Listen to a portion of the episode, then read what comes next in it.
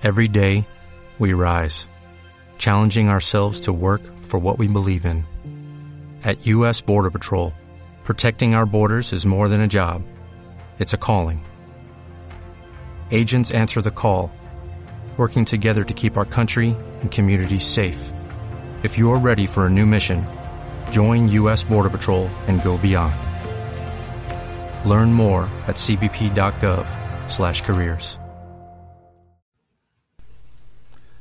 The following may contain offensive language, adult humor, and or content that some viewers may find offensive. The views and opinions expressed by any one speaker does not explicitly or necessarily reflect or represent those of Mark Radulich or W2M Network. Please listen with caution or don't listen at all.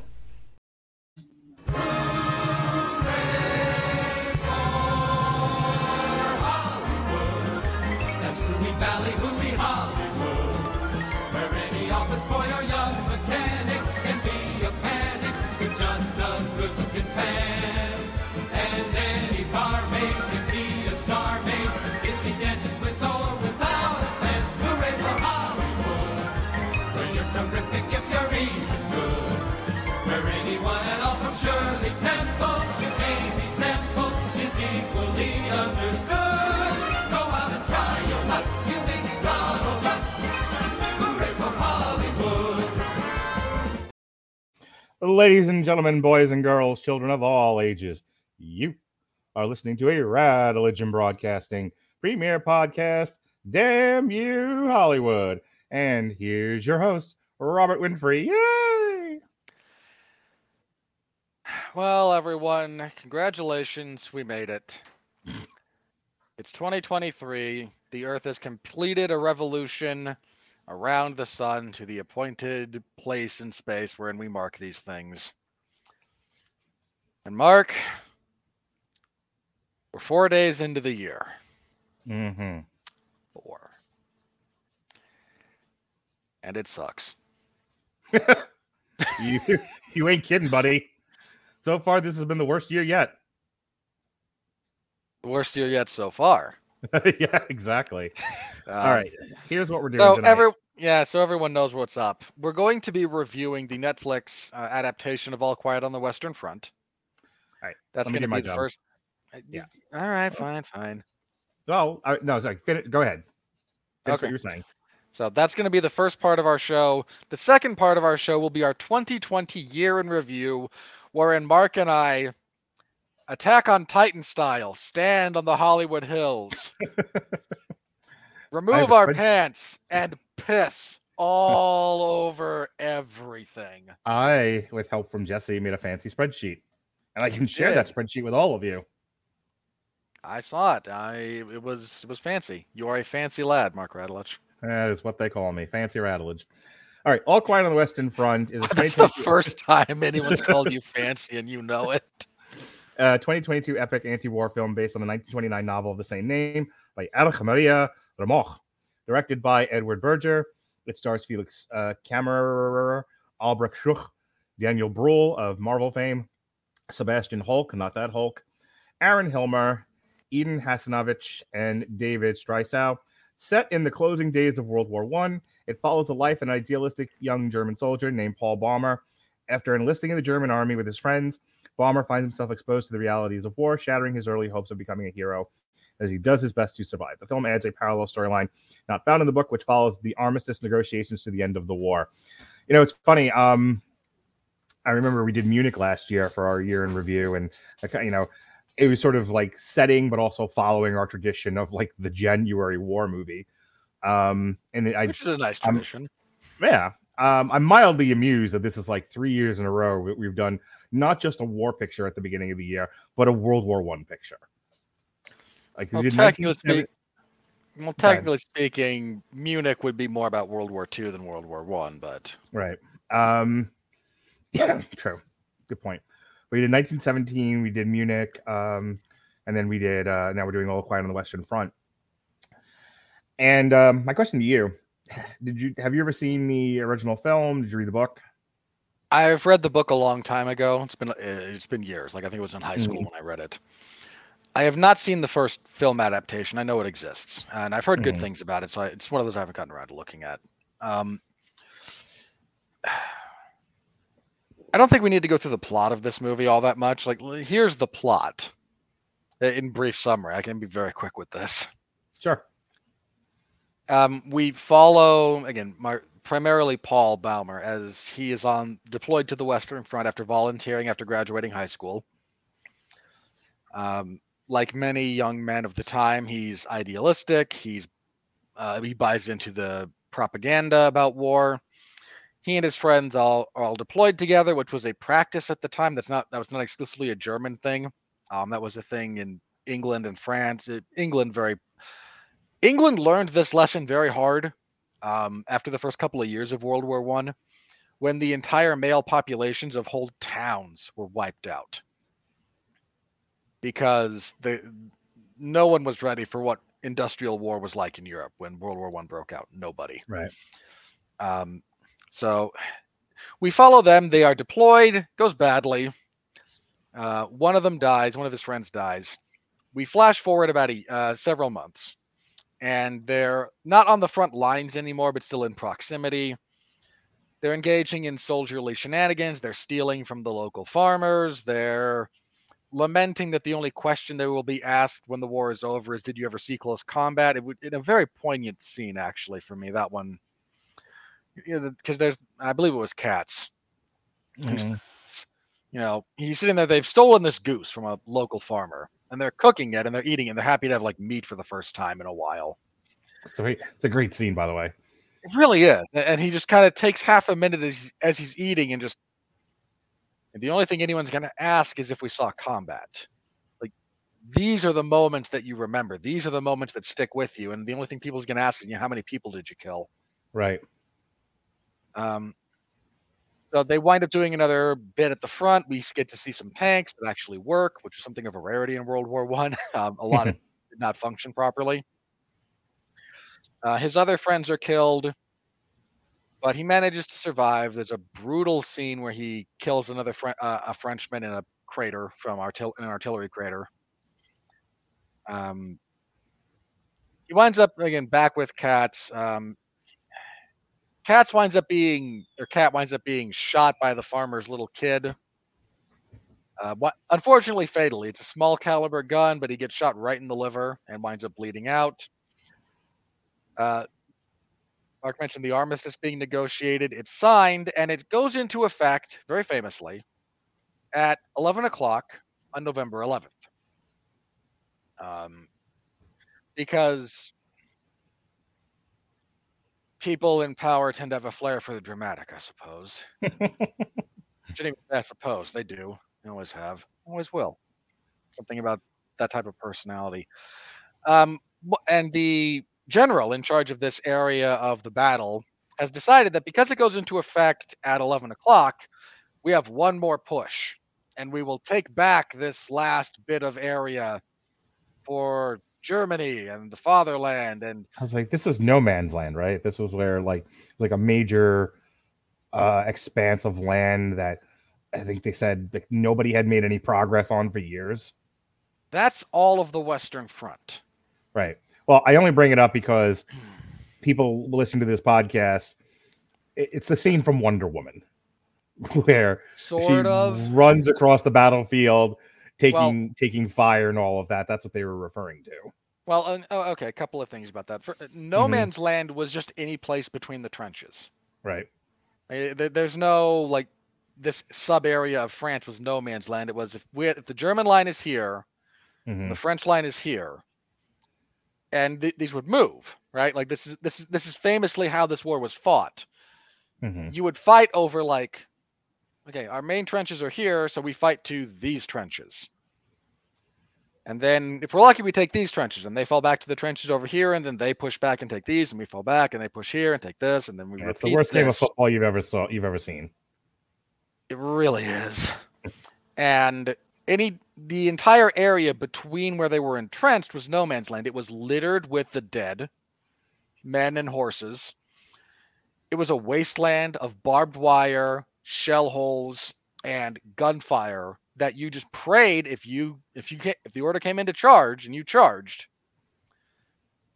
If you got caught out there you had to hopefully get low enough get in a hole and wait until nightfall and then hopefully crawl back to your own lines. Or hope that you got one of the periods of time when both sides would declare a temporary ceasefire so we can go collect our dead which happened not infrequently, but wasn't a regular occurrence. And they, they what they're trying to take here is a specific like hill, I think, like, like a specific Mhm. subset of land that this this general wants them to have. Which I'll yell about this in a second because it's part of the message of the movie. But so the attack goes off, and with and it's bloody and brutal as all of these attacks are and Paul saves another poor hapless sop who just barely got off the you know like just gets off the truck to be on the front as they're about to charge. Saves his life, but in the process, with mere seconds to go before the armistice takes effect, while fighting another soldier, he is bayoneted from behind. And lives just long enough to see peace, to see the armistice take effect. And that's kind of and that's basically the end of the movie. Um, Uh, so a couple of things. One, uh, just this came out. Uh, this debuted at the Toronto International Film Festival on September 12th, and then it went to Netflix October 28th, 2022. It is uh, in both German and French and English. Um, it's a little over two hours. Um, yeah, two hours and two- 27 minutes long. Yeah, it's about 220. Then you you got to Yeah. kind of add in the credits. Um, and you might be like, well, why are they doing it now? It's like it's one of the ones I wanted to do, but you know, if you'll remember, uh, October 28th was also new, new was also Pray for the Devil, and then the following week, I think, was Black Panther, and so there was just It was the start. We were pretty booked from November through December. yeah, Like so there was a lot of stuff. right. So part of what- part of the reason why we did Munich last year and why we're doing it this year was these don't take a tremendous amount. These are not the movies we spend a long time talking about, so there's extra time to talk about the year in review stuff. And here's what I like about this movie. Uh, actually, before we do, Edward Berger, who directed it, uh, his filmography, um, a couple of things that he's done. 2019, he did All My Loving. Um, he's done some TV. Looks like he does most of his stuff out of uh, Germany, which makes sense. He's won a bunch of awards, so it's you know it's nobody that you've ever heard of. Um, the thing I think where, where this movie is the most successful is in two areas. One, the cinematography and the Yeah. special effects. They kind of play hand in hand because it's graphic. You know, there is definitely some graphic depictions of uh, war death, but it's not gratuitous. This isn't Splatterhouse. I think they they were going for dramatically accurate, and They they took, yeah, they, they they largely accomplished that. th- there's a sentiment about there's a prevailing sentiment, especially amongst American anti-war film, like the, the anti-war thought, that we have to make it ridiculous. Right. I mean, even the ones that try to be a bit more grounded, they tend to be a bit on the ridiculous side. I mean, Yeah, so- something like Platoon, by way of like if, example. if we show if we show you a lot of graphic death if we show you you know um you know our boys american boys or whatever uh going into the meat grinder people will rise up and resist the governments and you know uh wanting to do this, such a thing and it's like yeah it never works out that way but at least not in the last 50 years Well, uh, so you get stuff like again, you get stuff like Platoon, where you've clearly got like a uh, a morality play and a battle over Charlie Mhm. Sheen's soul between a couple of the major characters. You get stuff like um, Full Metal Jacket, yeah where the entire first half of the movie is dedicated to breaking down the human psyche. yep to a to a tragic end um And well, what this movie does more successfully than the, bear in mind, like I, I love Full Metal Jacket. It's a wonderful movie. sure But if you want to make an anti-war, if you want to be anti-war, which war is it one of those things that should never happen. Again, should. Reality is Mhm. not nearly that neat. In fact, war is arguably a more natural state of being for nations and conflicting interest in pieces. It's a historical thing, not a not a commentary on anything contemporary, but you don't need to embellish World War One. Like Right. all you have to do is tell the story of some of those battles accurately and the simple fact of like the truth itself becomes every statement you need to make Well, that's what I wanted to um, I want to interject there because that's the thing that I think is most successful about this movie, besides the cinematography and the CG and the um, special effects, which I think you know again I, I use the term dramatically accurate. The other thing that really works about this movie is I think it's a really great example of something we talk about all the time, which is present the story. You can take you can take a perspective, you can have an aesthetic, um, but largely just present the story for people and let them make up their own mind. Yeah. Um, maybe you know if you if you have a narrative perspective, let the audience decide if you're right. Don't beat them over the head with it. As um as graphic and as violent as All Quiet on the Western Front is, and there's there's a clear, uh, I think narrative perspective as there is in the book. I think what's great about it and what largely works best about it is the fact that you as the audience member really are left to decide what this is and you know is this good or is this bad? What you know how do you how do you as the individual feel about it? The movie's not telling you how to feel. Yeah. the movie is just existing. You have to make that decision and you were sort of left with this graphic depiction uh dramatically graphic depiction of war and then to decide is this are, are these goals worth pursuing? Is this something to be avoided? You know to what effect does this have on the soldiers and the people there? And i think all quiet on the western front does a great job of presenting those things for you to think about. Um the performances are all pretty spot on. The uh you know daniel Brühl, i think does a great job in his role. Uh nobody's really like over the top or like there's no single standout performance so much as there is a great ensemble all kind of everyone holding holding up this thing pretty equally. And at two and a half hours about ish i this didn't necessarily feel its length but i would say the last 30 to 40 minutes though i was like okay we got it, we got to start wrapping up here. Like i don't I don't think the movie is paced it bordered. badly. It- Yeah. it, it bordered on it like i'm with you like by the time we got to the end it was like okay it, it's time for the end Yeah, I don't again, I don't think it's paced badly. I think the movie keeps up a good tempo. I think there's um within within the realm of acceptability some good tonal shifts that go on throughout it. Uh it as you said, I'll I'll use your word, I'll echo them. It bordered on being too long. I don't think it I don't think it was to- I don't think it was too long. I think it ended just about right. But like I said, towards the end there, you definitely are like, okay, like you know, and David Bowie, and David Bowie, ah, David Bowie. Um, for people who heard our last review where uh, I could not wait for Moonage Daydream to end, and it just went on forever. Um, I don't have a tremendous amount to add to this, uh, except to talk about maybe some of the awards that it's either won or up for. Um, there's a couple of things uh, before you get into that just very Mhm. briefly the costuming here is very good it's very accurate um, the makeup effects are very good some of the times when they have like caked on mud that starts to dry like that's a very Oh, the one guy- effect. the one soldier who he has to cut the buttons off and everything. Um, and he's got the caked on mud and it looks like he's a lizard. He's got like a Yeah. lizard skin. That that is fantastic. i've seen people with that Mhm, um, that's a hard effect to get mhm. So kudos to the appropriate department for that. Um, yeah, it's like I agree with you about the acting. You know, there's nothing here that like really shines, but everything is very good. Mhm. Uh, yeah. Uh, I don't have a again. I don't really have anything negative to say here. This is a movie that's well worth your time to watch. It's a very deliberately harrowing experience, and I I mean that as a compliment. Like, it's it is everything it sets out to be in that respect.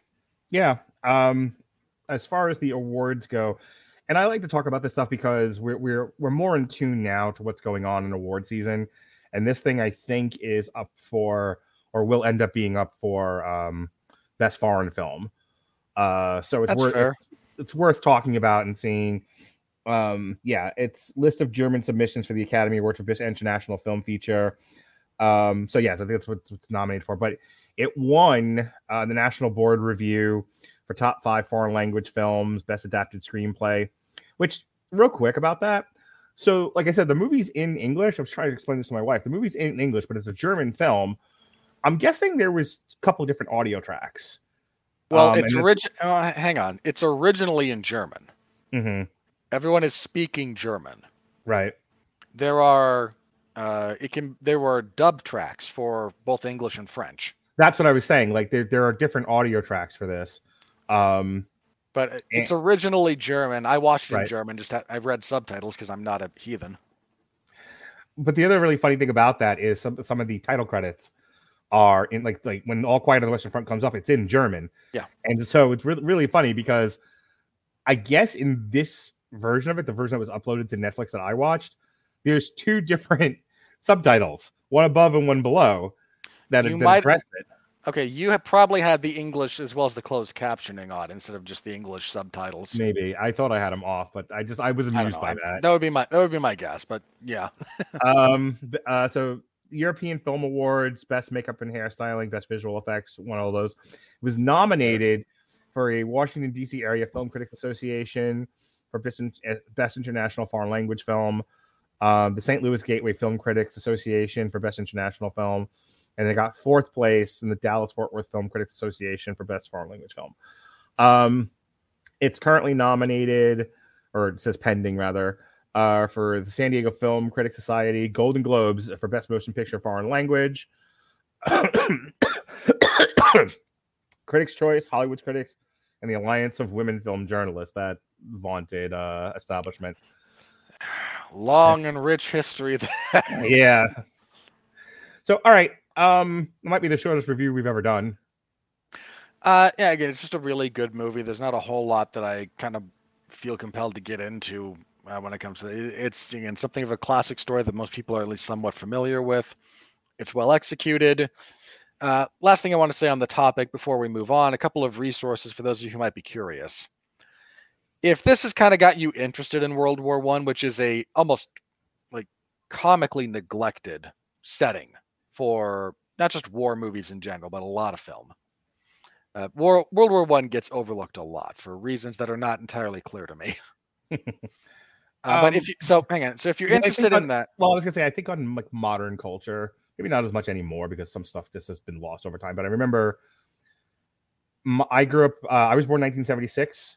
My grandparents were part of the Greatest Generation, and I want to say that World War II probably had the most lasting effect on anyone that was alive between 1930 and 1980 almost uh, certainly. um more so than world war one like i think world world war two is just one of those it's like you know like a 9-11 or jfk assassination or you know things like that where it's just like it had a profound effect on everybody on you know on everyone that knew of it that was a part of it in one way shape or form it was a you know it was not just a historical event it was a cultural event and i and i don't know if that's the case with world war one I. mean you could also make the It- same case about like probably- Vietnam. Uh, uh, World War One probably would have been if World Mhm. War Two hadn't followed it. Yeah, sure. That's it. Everyone pays attention to the sequel. Uh, in the same way, that you could argue Vietnam's a sequel to Korea. Also, you got to remember the other thing about World War II. Not only, you know, World War II is where we unveil the atomic bomb and use it. You know, there was a World War Well, two is also two is also easier to understand from a moral perspective. Yeah, World War One. I. I was trying to explain this to my son not that long ago. You know, trying to explain to him like what happened with World War One, and it was kind of the a- the end of the age of empires. You know, they Yeah. and they celebrated with a World War, whereas World War Two was very much the revenge sequel, but it was also very much delineate. Like you can make an argument for sort of uh, you know militaristic relativism for World War One. You Yeah. can't with World War Two. World- Yeah. World War One is a lot. World War One is kind of just the clash of how things used to be done with modern technology. Like, war was a tool for all of the great European empires and for the American Empire as well, which we had an empire at the time. war was a tool. Most of the time, and this is one of the things people forget about a lot of wars, like the last war in Europe before World War One would have been, I believe, the Franco-Prussian War. I mean, there were some conflicts in Russia, but like the the la- like major kind of thing was the Franco-Prussian War. So even before Germany exists, Right. we have the Franco-Prussian War, which was like 40 years before the outbreak of World War One. The Franco-Prussian War lasted like months, like Mhm. no time at all, like a, a couple of months. I'd have to double check exactly. It was not a long war. That's how wars usually were fought in Europe at the time. Was you know, they weren't pretty. You know, when people talk about you know war used to be romanticized, it was thought of as a grand adventure. Like I'm not saying war wasn't hell. It always is. It always will be. It's the nature of war. But as a general rule, when you look at how armies were, how wars were conducted, you didn't have high casualties. Like th- this is a myth of movie making by and large. Mhm. Like there was um there's a much more accurate depiction uh, talk about the Scottish uh, Revolution. It's on Netflix as well. So it's Chris Pine. It's called The Outlaw King, and it deals with Robert the Bruce. And the finale for that is a battle, as of course it is. It's a medieval, you know, epic war movie. We end with a battle. Like, and there's a lot of people dying in the movie. In the actual battle, there were less than like, I think it was less than a hundred deaths. Mhm. Death was not really as common. So a lot of these notions about like the romantic side of war pre World War One, yeah, they downplayed the horror, but the, it wasn't nearly as like maliciously untrue as we tend to think of it now. I also don't know of any situations kind of like the storming of, of the beach of Normandy, Oh yeah, yeah. Where you have- true. boatloads of people running into mortar fire. You know, the that that tacit recognition that you were probably going to die in that battle, um, and those who lived having to carry that survivor's guilt home with them. Um, the the other thing I was going to say about World War II is, you know, I joked about it kind of being like a, it's you know, it's a revenge plot. You you know, you have Germany who I was, I was explaining this to my son. It was just like, well, they all agreed to go to war, but, but because Germany lost, they had to pay for it, and Germany was like, what the hell? And then and then you have sort of the uh, you know cultural racist antagonism between the Chinese and the Japanese. That had um, been- you know- bearing, bearing in mind for, for anyone who doesn't know this, Mm, the conflict between Japan and China was going on well before the outbreak of World War II, as we understand it. Like, mhm, Before World War II breaks out, Japan has already installed um, a puppet government over a set over a part of Korea. I believe it's north of, uh, uh, not North Korea, but north of Korea. There was a big chunk of China that they set up as the um, essentially a fake puppet government. They called it Manchukuo. And yeah, there, the we don't talk about it, and I don't know why, and I don't, and I mean this when I say I don't know why.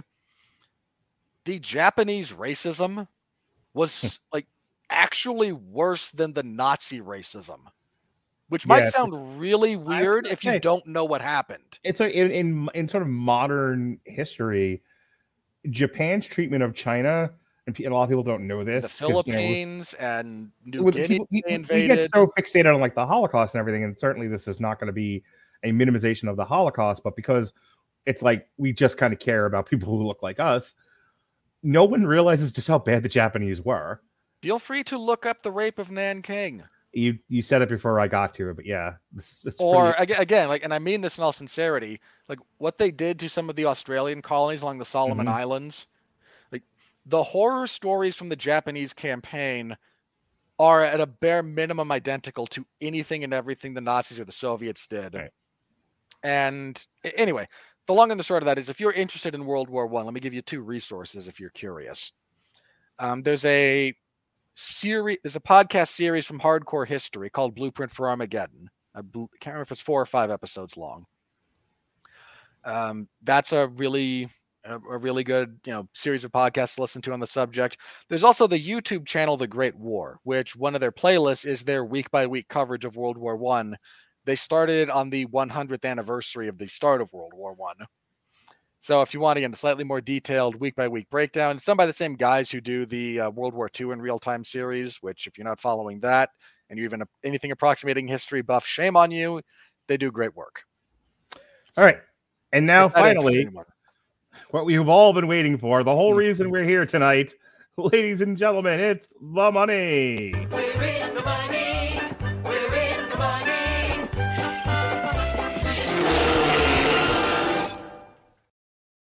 All righty. Let's get down to Oh. business. This is where Mark and I pull out our genitalia and urinate all over everything Hollywood did last year. Um, I would love to show you my screen. There we go. Finally. That's what she said. All right. Uh, first, let's do uh the typical money stuff. The weekend of December 30th through January 1st, the transition from uh 2022 into 2023. Uh Avatar, three weeks in a row, the number one movie, breaking all kinds of records. We'll get to where it stands worldwide in just a moment. Puss in Boots, uh, two weeks in a row. It was at number two. Black Panther, uh, back in theaters. I'm No, not no, sure what no, it just- here. No, it just rose. A lot of Jumped people over the three. Yeah. A lot of people over the last over the New Year weekend wanted to go see a movie. I guess some of them decided to go see that. Um, we have the date for Black Pa- for Wakanda Forever coming out on February 1st, I think it is. yeah, it's something like we have its Disney Plus date. So Yeah. Uh, Whitney Houston, I want to dance with somebody, fell from three to four. Babylon, four to five. Oof, more on that in a minute. Violent Night, five to six. The Whale, maintaining its spot number seven. good for the whale. The Menu, which I believe is now on HBO Max, which I thought was odd. It is. Searchlight picture. Yeah, I would have thought that would have been on Hulu, but you know, who knows Um, what they worked out. It is on HBO Max, and if you didn't see it in theaters, feel free to watch it on HBO Max. We gave it a Mm. pretty good review. Uh, the Fabelmans dropped from eight to nine. Strange World maintained its position at number ten. All right, Strange World. uh, a man called Otto was in limited release. It'll be on wide release, I believe, this coming weekend. It's number eighteen. bomb. Yeah, and then Turn Every Page: Adventures of Robert Caro and Robert Gottlieb debuted at number twenty nine. Um, all right, worldwide. well, that's weird. That's the um. You're gonna have to change your year. No, I know, but I'm just I stopped for a second. Oh. because this isn't supposed to be out. That's the new um, Guy Ritchie. It's out somewhere. Yeah, so, so someone's watching it. Uh, I guess well, someone's Maybe- watching it overseas at least. Made about fifteen hundred bucks. yep. All right. So currently, um, rapidly catching up on its tail. Avatar: The Way of the Water at number Yeah. two. At Next week, uh, next week that'll be number one. That, that'll Yeah. surpass Maverick. uh, Top Gun currently in the number one position, but they are within six million of each other. That's pretty impressive. Uh, then we have Jurassic World, Doctor Strange, Minions, Black Panther, The Batman, Thor: Love and Thunder, and then two um, foreign movies made it into the top ten, knocking out some of the other ones: uh, Watergate Bridge and Moon Man. Um, Okay, wait, wait. Literally, Yes. last time you get to do the joke. oh, here are the current movies that. Did, here are the movies that All did better than. Morbius this year. Yep. All the movies from 2022 that did better than Morbius. Fantastic Beasts, Sonic the Hedgehog, Uncharted, Black Adam, Elvis, The Bad Guys, Bullet Train, Lightyear, Too Cool to Kill, Smile, Nice View, DC League of Super Pets, The Lost City, One Piece, Nope, Ticket to Paradise, ah, and coming in at number 27. And let's see. Where are you, you useless sack of Oh, it went up six places. It went from 57 to 51. Strange World. It Currently on finally surpassed the Northman. Plus. Oh, good for good for it. No, not All good for it, but fair enough. Uh, this weekend, we've got uh, in wide release Women Talking, which I think is on the short list for Best Picture, of uh, at least a nomination. And then the one that we're going to be reviewing is Megan, which is from Universal, and it's a sci- PG 13 sci fi horror about a killer doll. You may have heard of such things. All right, January 13th is when a man called Otto goes into wide release. It's going up against Lionsgate. More on Lions. Let's see if Lionsgate makes it through the end of this year because yikes. Uh, they are They releasing had a- re- they had dude, they had a real bad 2022. Oy vey. I like if they don't get bought by Netflix by the end of this year, I'll really be surprised. And I'll we'll talk about that in a minute because there's I was reading about like why it hasn't been bought yet. Um, in limited release is a movie that was supposed to this go a to HBO finite num- Max. Hang on, it hasn't been bought because there's a finite number of places that could buy it without violating antitrust laws. That's about the size of it. Um, they're waiting for some like antitrust regulation stuff to kind of, you know, sort itself out before anyone buys anything else. So I think Lionsgate is only existing as its own company right now because people are just waiting. It, But, it uh, and Sony are like just in a dead heat to see who gets bought out first. Uh, House Party uh, was supposed to be uh went straight to HBO Max is in limited release. January 20th. Uh, missing is I mean we're not going to review it. We're going to do Knives Out instead. But um, missing Oy. is the big wide release that weekend in limited release, but it got a fair amount of buzz on the internet. Is the A24 um, film directed by uh, your favorite actor, the one who played Lex Luthor? Um, when you finish Jesse Eisenberg. that's the one. And then a sequel to The Father, which we reviewed in a triple feature, The Son, is in Huh. limited release. Yes. And then finally, Not sure that movie needed a sequel, but okay. yeah. Uh, in wide release, we have Fear, and we have some, oh Distant, which is I think a sci-fi comedy, and I left it off the list this year because I did not want to torture Robert. Um, same reason why, same reason why February third we're doing Knock at the Cabin and not eighty for Brady. And I only mention that because there are like legit people around me in my social circle that are um that legitimately want us to think 80 for Brady sounds fucking hilarious and legitimately want to see it. Okay, look. I appreciate that there's people for whom that might hold interest. Sure. I'm not seeing it for a couple of reasons. Mm-hmm. One, You're a guy. yes. Two, I would only do it if I could bring my aunt with me and torture her because she All right. hates Tom Brady. All right, so we've been doing this a few years now, and we, like we'll like kind of like compare notes. Well, before Box Office Mojo put a paywall in and completely changed the way the site works, there were some really easy graphs and charts that we could access to kind of answer some of these questions. This year, um, I put it up on screen, but for those of you listening to audio over, if you can't Well, really let see me what it just before we get into this, I want to go into the details in specific here with Well, you. hang on. let I me- was trying. I, All want right. to tell people what I did, and then I'll pitch it back to you. So, and I'll go to my screen here. I went through the major studios: Universal, Paramount, and these are now in who. These are now in from ascending to uh, from the highest to lowest. Who had the highest pro- profit uh, of any studio? And it goes Universal, Paramount, Disney, WB, A24, which tells you a lot. Sony, MGM, Amazon, Orion, United Artists, Lionsgate, Roadside Attraction. So if you'll notice, um, I I went out of my way to include not just the major studio, but if they had a uh, an art house prestige line like Universal has Focus Features, Disney has Fox Searchlight, et cetera, et cetera. Um, a lot of these studios have like subdivisions and little mini studios within them. So I went out of my way to pull every single movie that fell into any one of those uh, studios or sub studios, and I listed them all here. And the things that we were interested in, I'll go back to Universal. Uh, the things that we were interested in were the budget. Now we're doing easy math here. The standard for profitability and you know like things like Black Adam and uh, you know Avatar. There's always exceptions to this rule, but for easy math and for discussion purposes, we took the budget, we times it by two. This was the number to beat. Okay, so for like Jurassic World Dominion, it had to be, you know, it had to make more than 370 million in order to be profitable. This is for every single film, every single studio I did this for. And then we did the worldwide gross. My problem with a lot of American journalism is it tends to focus on the domestic box office as if that's all that matters, except that domestic box office hasn't mattered in years now.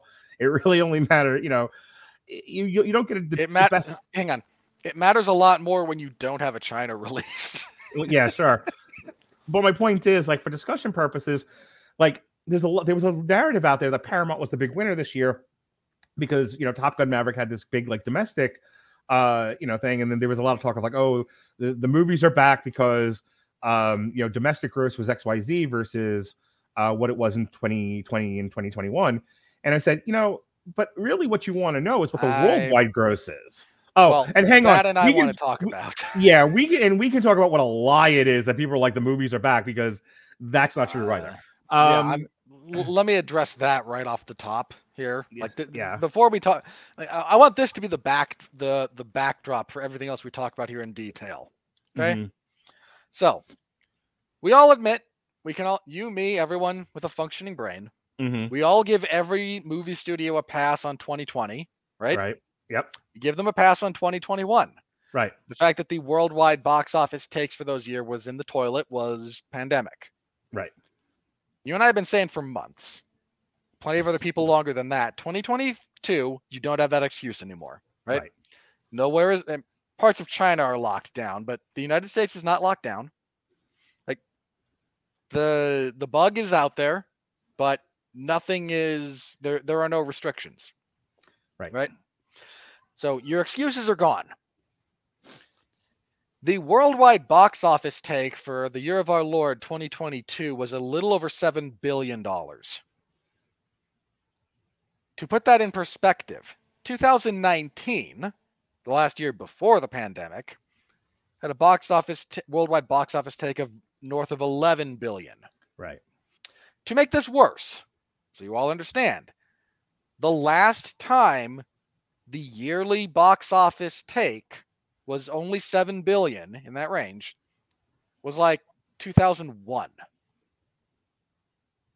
Every year since then, you've had some that were up and down a little bit, but in general, it escalated. You got more takes each year.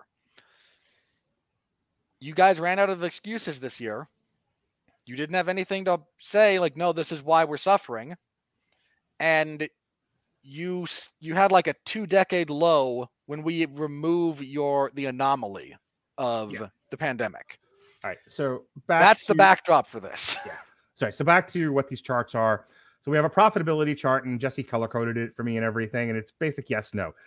Did it make more than column C here? At, you know, t- twice the budget. Yeah, it did or it didn't. Yeah, And and, then- and for the record, there's a couple of instances where we're where Mark I might bring up the marketing budget that should be accounted for a little bit here. Those are again, they're kind of the outliers. Most of that is somewhat baked in. Most of that is allowed for into different ways, but it does it does bear repeating that in certain cases the the advertising budget can exceed the production budget even. So All right. So we have a profit loss column. I mean, this, um, so this was the amount of money the movie made after uh, twice the budget. So, for example, Jurassic Park uh, made uh, a billion three. It had a profit, you know, on a three hundred and seventy million dollar budget. well, you needed 370 million to break even. Yeah, three hundred for for conversational purposes. I'm that's the way I'm saying it. For a three hundred and seventy million dollar combined production and marketing budget, so everyone's with me. It made it had a profit Well- of six hundred and thirty three million.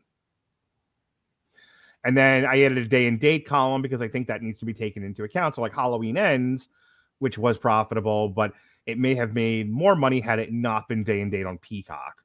Um, Marry Me, same thing. Uh, Firestarter, et cetera, et cetera.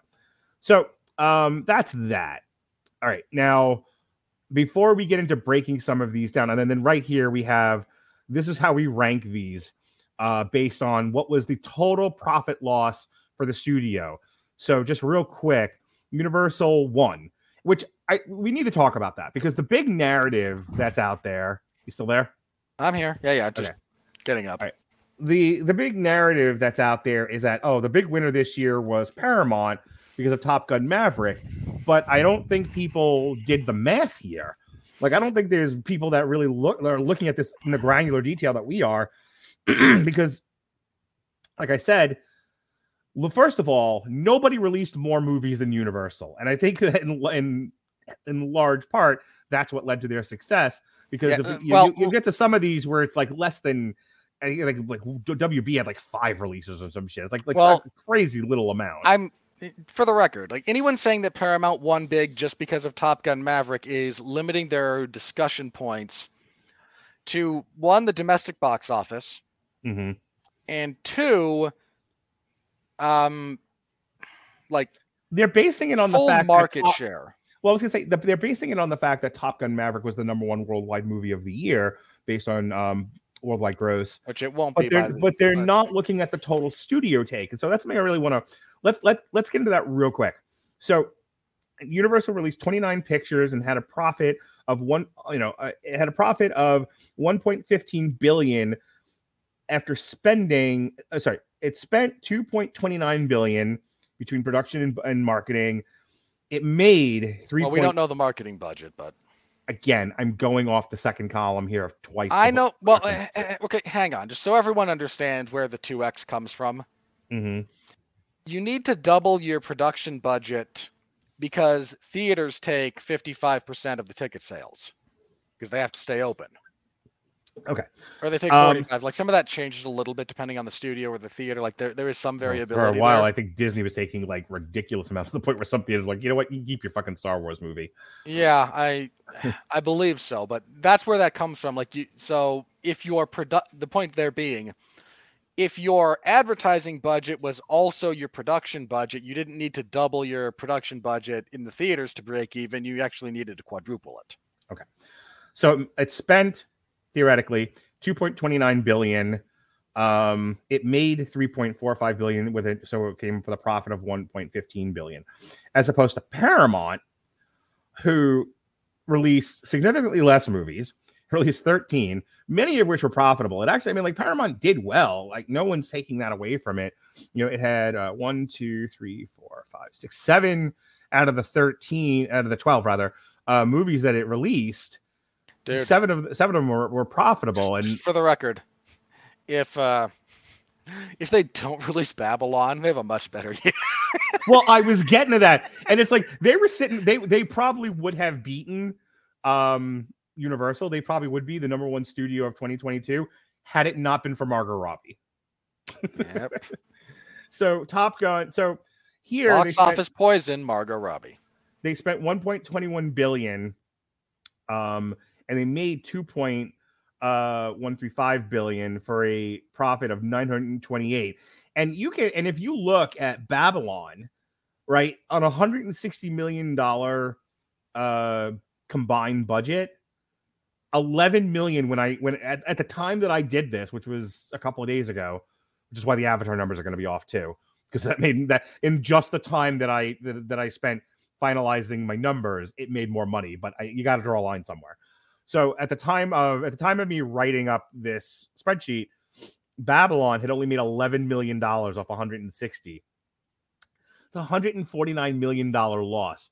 You cut that cut that out. you know, you throw in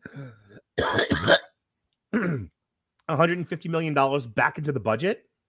Holy cow! Right? Pretty good. Like, it, it, it puts them right there with I, I don't have I don't have it exactly, but it puts them right there with Universal's 1.15. yeah, it's like, real close. It's I real mean, how do you not want to punch Damien Chazelle right in the dick if you're Paramount? I. Um, speaking of, now they're the number three studio of the year, but look why. So Disney pretty much succeeds almost exclusively on the strength of Marvel and Avatar. no, Not no, no. Ha- hang on, hang on, hang on. Let's be very clear about what we're about to say when it comes to Disney. Mhm. It's Avatar, and that's it. Like, Well, I, I, I, absolutely can dismiss a lot of those because, look, Black Panther in particular, right? mhm. Here's why I dismiss Black Panther. Here's why I tell you Black Panther lost the money.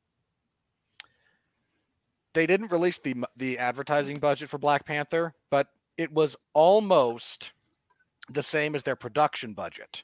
Mhm.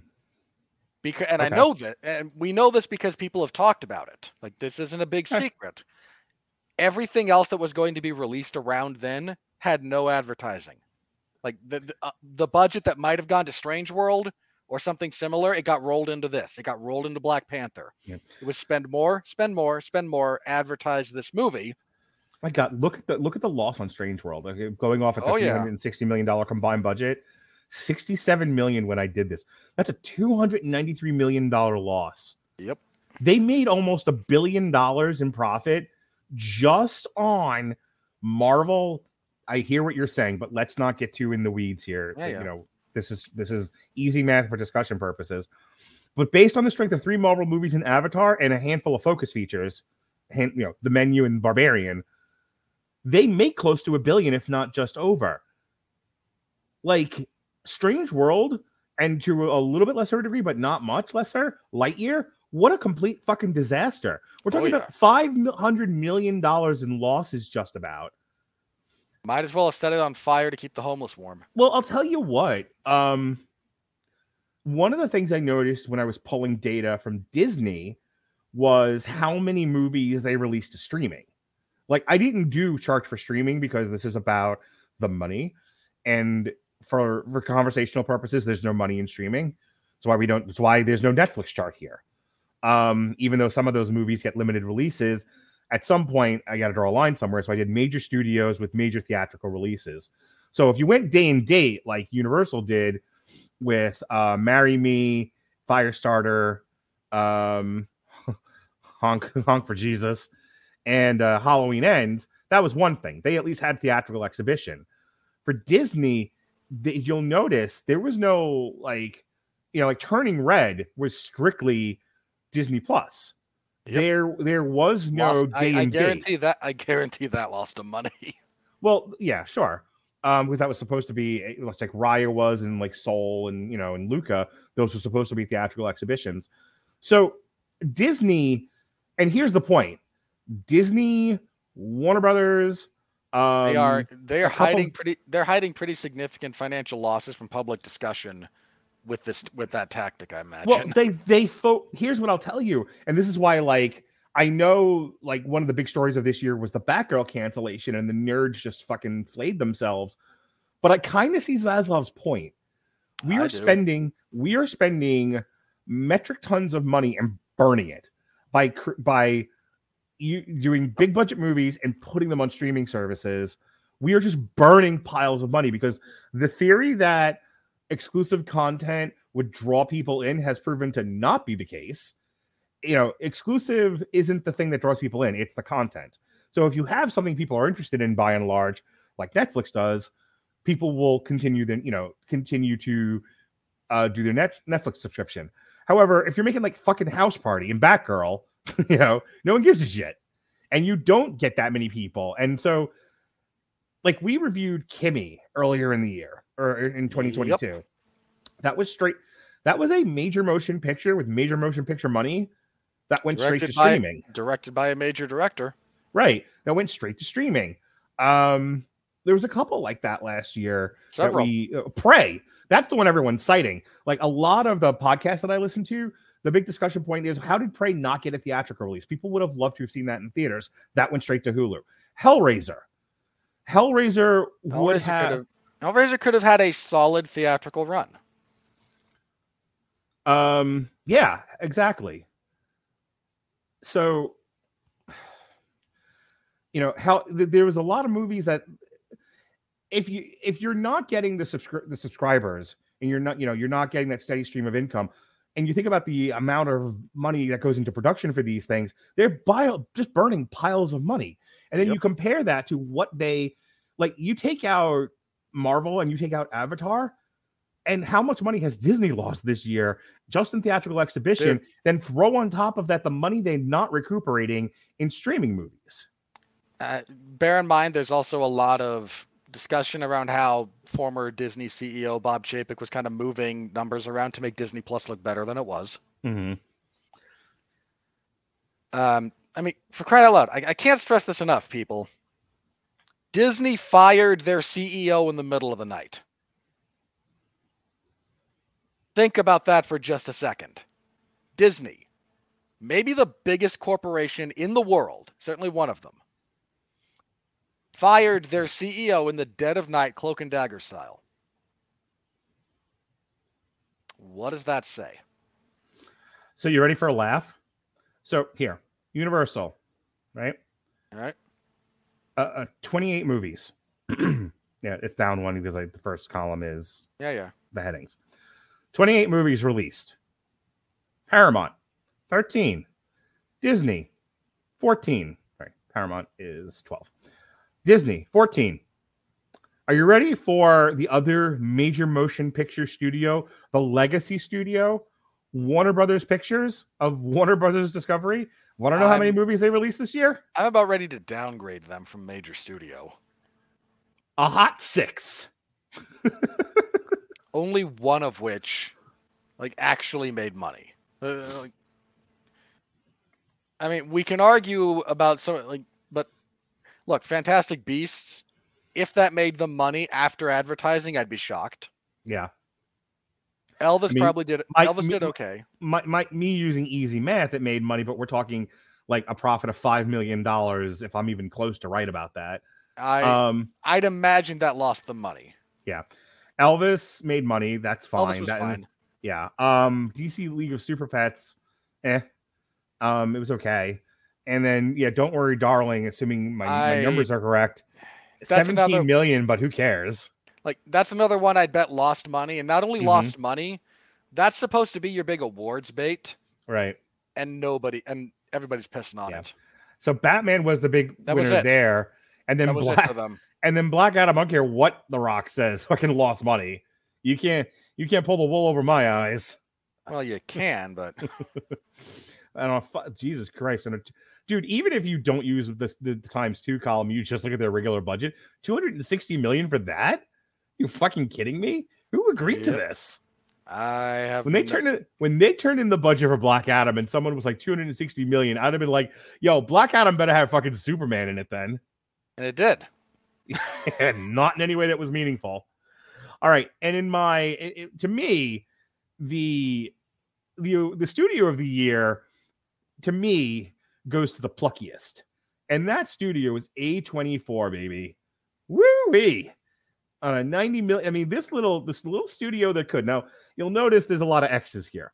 So this is meant that I did not have numbers for it. So we were just going by what they had and everything everywhere all at once like the big surprise on a 28 million dollar budget this thing made worldwide 104 million dollars it was easily their most profitable movie followed by x and then pearl and then everything else the one loss that they had that was a day and date deal after yang that was in theaters and on showtime and i'm not sure anyone saw it um but that's like you know their their major loss leader there um but yeah everything everywhere all at once x and pearl big winners for A24. And unfortunately, we don't have numbers for the rest of it. So I don't know truly what kind of shape they're in. But I have to say, like you and I talked about um wanting to follow an independent studio for a year and just review every single one of their movies and see if there's any, you know, content value there. If you know, if if, if just because you're an indie studio and you're doing indie pictures, how how worthwhile really are you? And so as an experiment, we were going to follow like A24 just because they tend to put out some of the more weirder, more interesting pictures out there. I have to give them credit, man. Assuming my numbers are right, and though you know, and the numbers where I have X's don't throw it off considerably, 90 million is not bad for a little studio with a lot of really. limited releases. And how and and how not it made more on. money. not only that, Mhm, very little marketing budget. Like Yeah, a lot of the A24 stuff that starts generating like it generates word of mouth much more than it does anything they pay for. Now, look at the budget on Pearl. Like its actual like production budget, one million dollars. like that's pretty amazing when you think about it. Um, this day and age, yeah, and how did A24 beat fucking Sony? because Sony released a boatload of crap.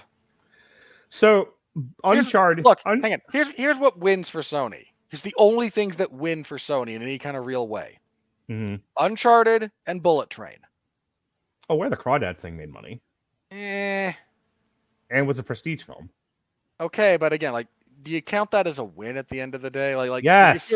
hang on, no, no, no. I mean this. Like, if you're Sony hmm and you're trying to go into 2023, are you go? Are you bank? Are you going? We had where the crawdads sing last year. No, because there's nowhere to go from where, where the Crawdads sing other than maybe get an award or two. Um, you know, like Uncharted, they're trying to launch a franchise. Bullet Train, that's not going to be a sequel or anything, but you know, I'm sure they were happy to have the money. And it's easily that you know, it was um uh, Uncharted made 401 million dollars. Bullet Train made 239. I mean, Dude, let's be real again. Let's be real about Morbius. mhm. Lost them money. Oh yeah, I know. I know. My my chart has it 168 over 166, but there's no way Morbius made money. Um, and No way. that's been an embarrassment from the studio. But yeah, somehow or other, like A24 at 90 million, Sony 12. like, that's embarrassing. And you, you know, we talked Sony about. almost Sony almost certainly lost money this year when it was all Yeah. said and done. I mean, look at this. Not that I want to belabor this point, but like Lyle Lyle Crocodile, that was supposed to be a, you know a big family picture, lost the money.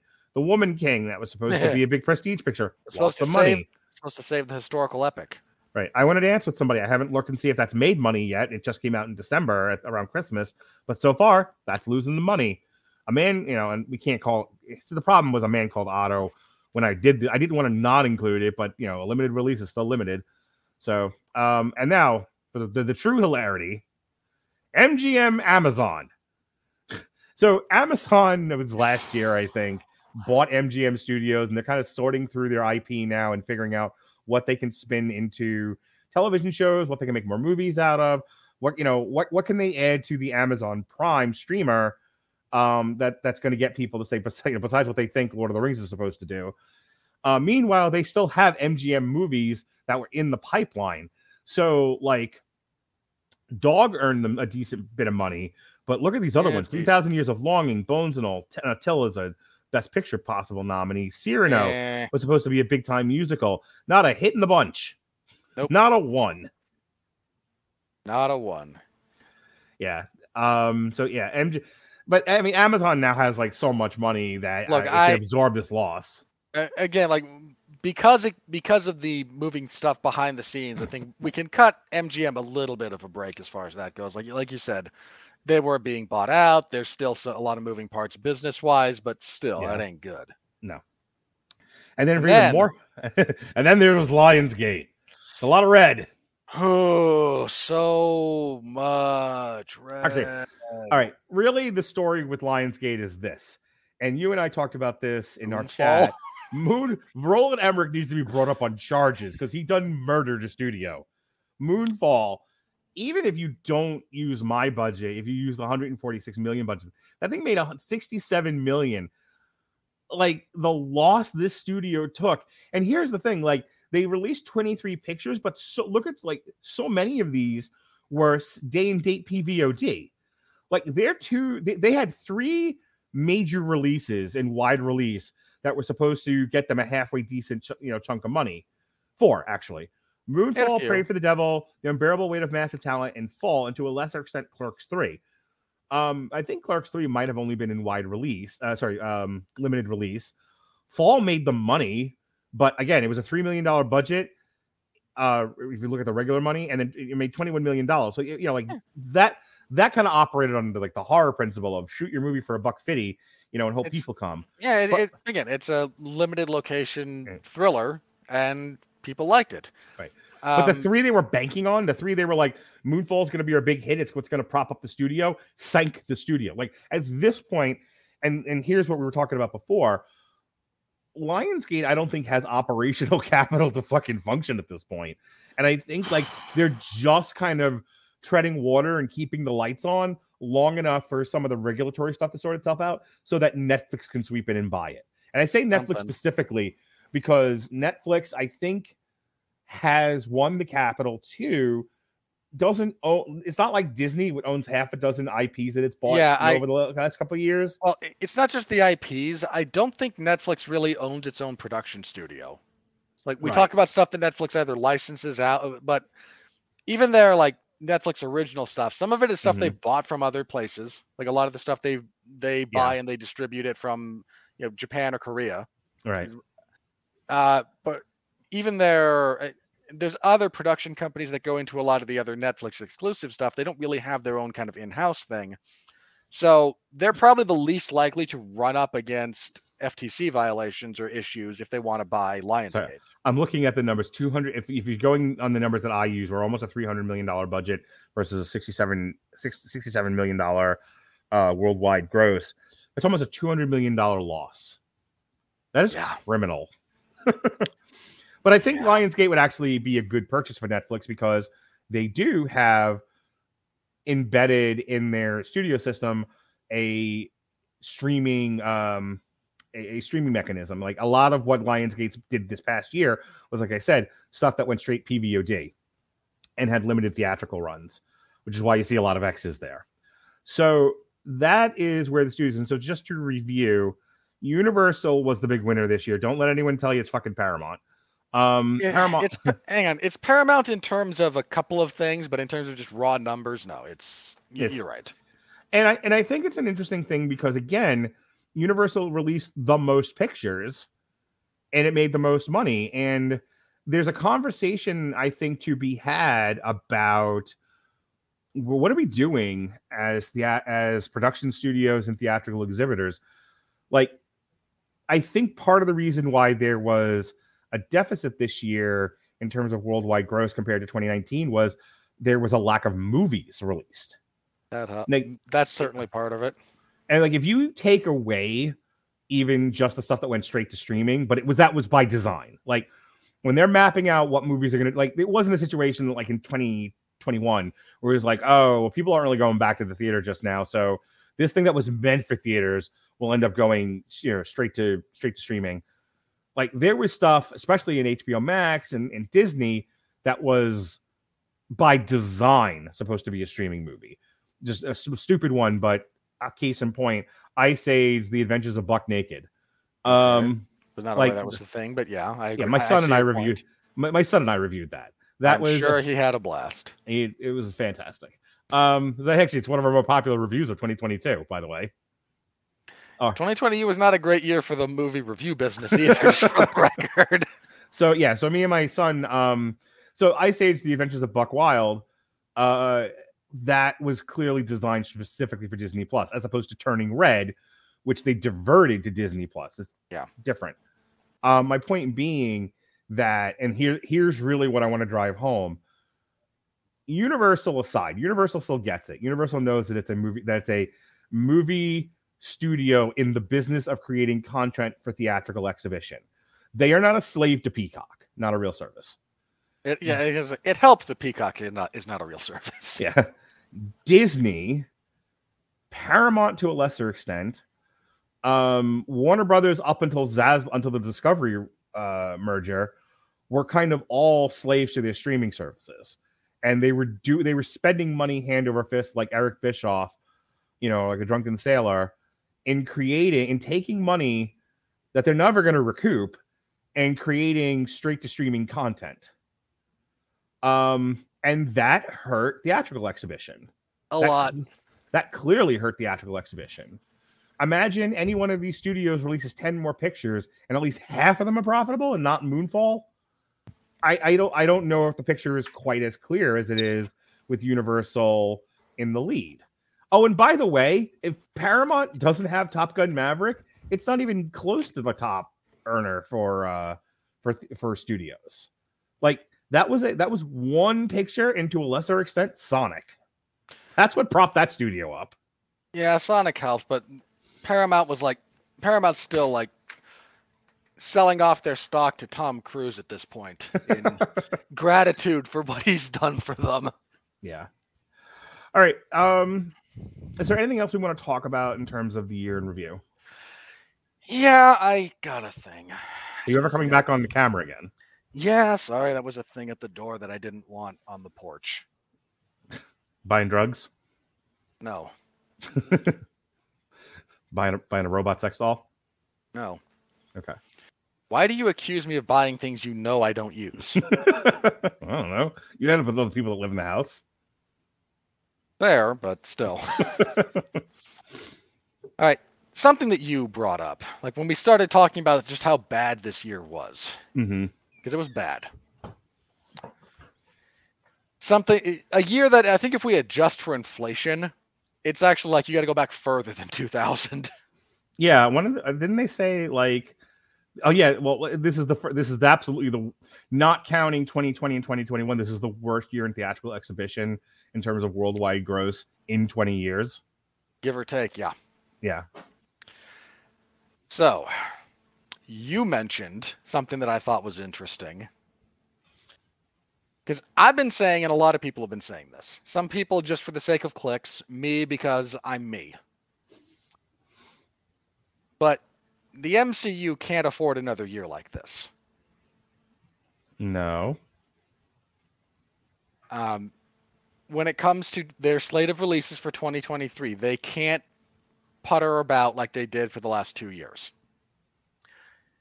Um, Quantumania needs to be a big success, and I don't mean like a I don't mean like a Thor: Love and Thunder. We pretend that 700 million was enough success. They Well, can't afford let's that. let's break this down.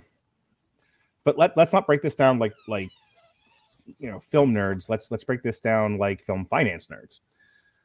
Um. Okay, well, if you well, okay, look- hang on. If we want to do that, let's start with Black Panther 2. Well, hang on. There's a reason why you you mentioned Ant Man, and the first thing I thought of was never mind how good or bad the show was. I want to say Loki was still Loki was watched in a period where people were still paying attention to Marvel shows.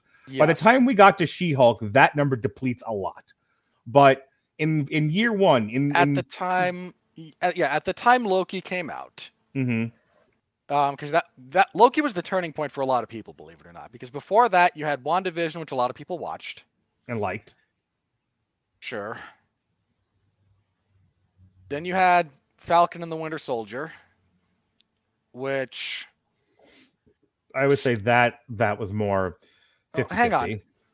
that was more 50-50, but it that was kind of par for the course for the MCU.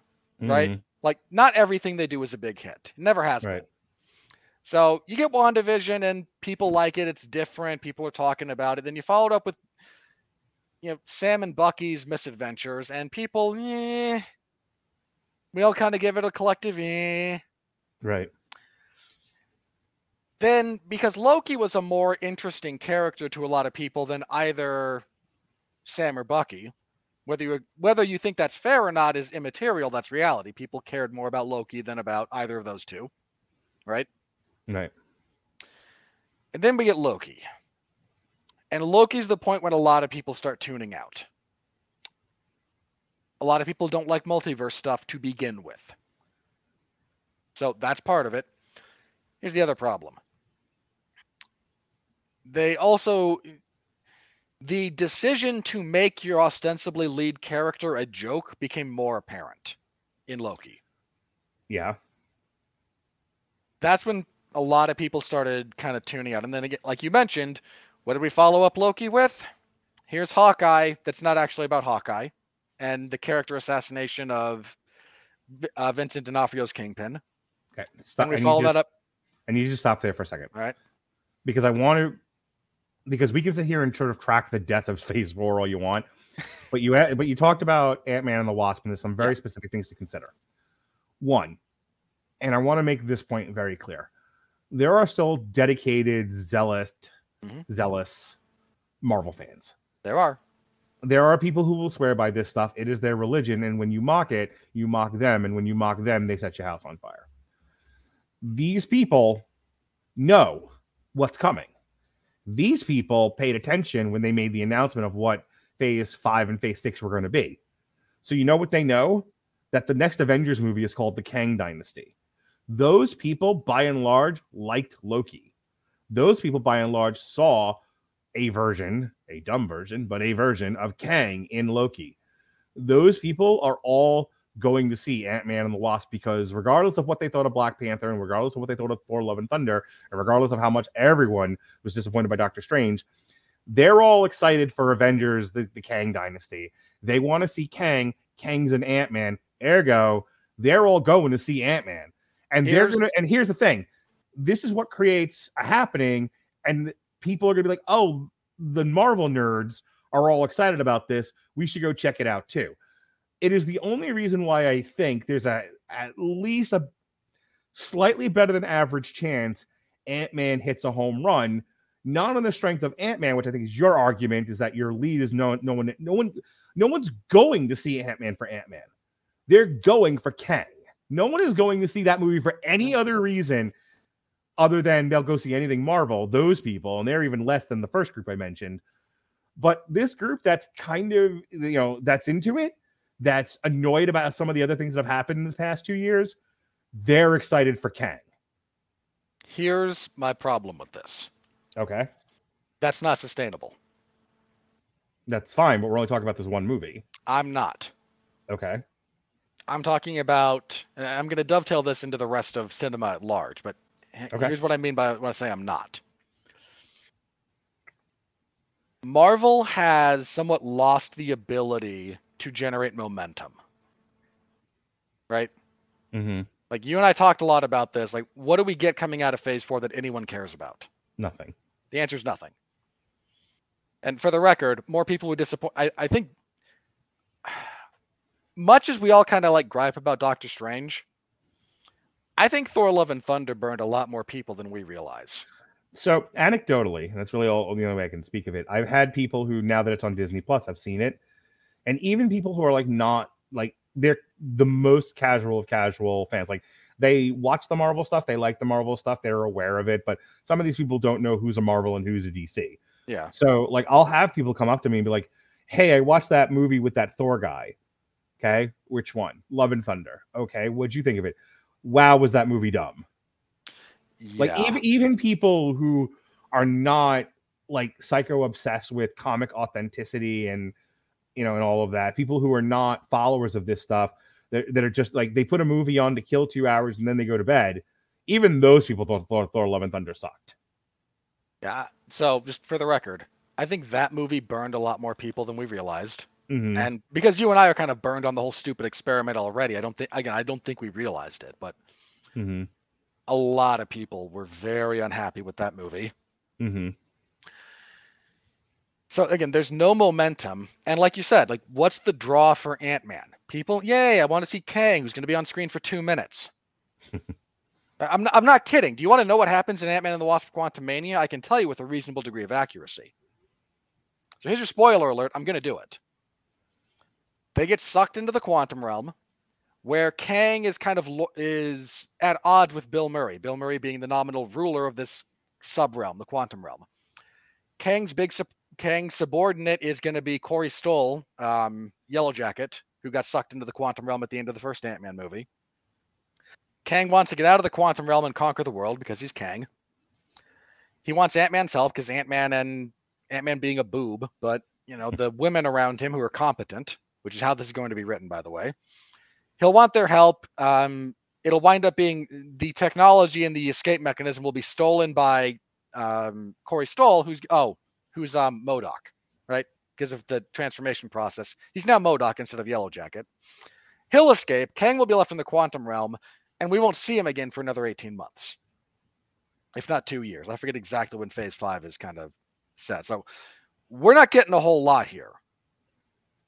Uh, if you're going to see this because you're excited about Kang, you're going to get almost nothing. You're going to be very disappointed by this. Yeah. So you still need some degree of excitement for what you're paying to see. And I think that's being lost. And what else does Marvel have coming out this year? It's um, Guardians. Ant which- Man, Guardians, and uh, the Guardians Marvels. will be fine. Uh, Guardians will be fine. Marvels is not going to be fine. Like,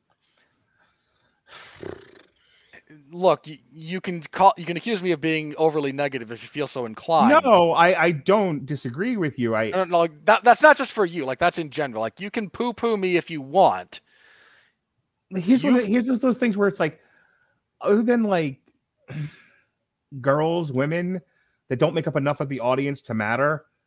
Yeah, I, I don't like to be the conspiracy theorist guy, but Gavin, um, friend of the show, former casual hero, was like seeing stories on Reddit for the first one that made over a billion dollars, and now the pro side of this argument is, hey, it came out of the tail end of when Marvel was the most popular. Everything was making a billion dollars. It was the most Pretty popular much. thing in the world. So people don't lend a lot of credence to the opposing argument, which was uh, Captain Marvel's and uh, billion dollar worldwide take was way inflated because Disney bought the tickets. Also true. But so look, look, not not to the not to the degree that some of the like deliberate naysayers want. Like they would like for Mhm. that to be just a total load of crap. It wasn't a total load of crap. People were interested to one degree or another. They're not now. Yeah. Sorry. and yeah, nope. And here's the thing: even if you can tolerate or genuinely like Brie Larson, nobody cares why. about Monica Rambeau. Nobody cares about whatever stupid Cap- Marvel character Dude, Captain Marvel I- there I'm- was in WandaVision. I mean this. Most people don't know who Monica Rambeau is. Right. Like they saw the little girl in the first one. Yeah. Almost nobody saw her show up in WandaVision. Like like well WandaVision, for as much as it was kind of able to generate online chatter, I don't think it made the big kind of imprint that it you might need it to to have her be like a big supporting character. And nobody who wasn't already a teenage girl saw freaking Ms. Marvel. Right. Nobody. Yeah, I I think that one's going to be a disaster. Um, because I I don't think between now and July you're going to recreate enough of the buzz, enough of the happening to create interest in an audience that's already disaffected with the theater going mean, experience. And that's that was a big conversation point. Like, Well, for I crying out loud, like Captain Marvel, people forget this, right? mhm, Came out between Infinity War and Endgame. yeah. Anything would have succeeded there. So I was listening to an episode of The Town today. It's a podcast that I like, and it Yeah. deals with um, entertainment in different ways. And one of the things that was said was how, and we've talked about this a bunch. I don't want to belabor the point, but you know, the two years that either there weren't movies available, and you know, and you couldn't, or you couldn't leave your house, or both. Um, people got trained to stay at home and watch movies. In the service of creating content for streaming, we talked we've talked about this they lowered the window from 120 days to 45 days and there's a third thing and it very rarely gets talked about but no one's making movies for the most part for you know for every top gun maverick there's still a hundred movies people can wait to see Yep. and i will tell you that even a movie like jurassic world dominion Nothing. there were people there were people who loved Jurassic World. There were people who loved Jurassic Park who were like, I'll wait for it to come on Peacock. It'll be fine. Like Yeah, we're not creating nothing. I've talked about this before. Mhm. Uh, we have lost the the current era of filmmakers, Mhm. with very few exceptions, have lost the art of making a movie that needs to be seen in a theater. dude. I think I told you when we reviewed Dune last year, me like banging Uh, yeah, you know pots and pans that- together. Like, to- that to movie get needed to be those- seen. Yeah, because well, everyone was like, because it was that that was still during the day and date Yeah. thing where everything went day and date in 2021 for HBO Max. And everyone was like, I'm gonna watch Dune at home. And I'm like, Are you crazy? No, go Like, see it- that movie on a big screen. It What needs. was it- even hilarious about that was people going, oh, okay, I'll see it. And I'm like, no, go see it in IMAX. Like, that's a movie that demands an IMAX screen. They're like, oh, that's a lot of money. I don't want to do that. But my point is that it really takes a, a lot of convincing of people to leave their house to go to the theater unless they just feel like going to the movies. And then it's not really about what's in the theaters, it's about the day they decided to go. Yeah.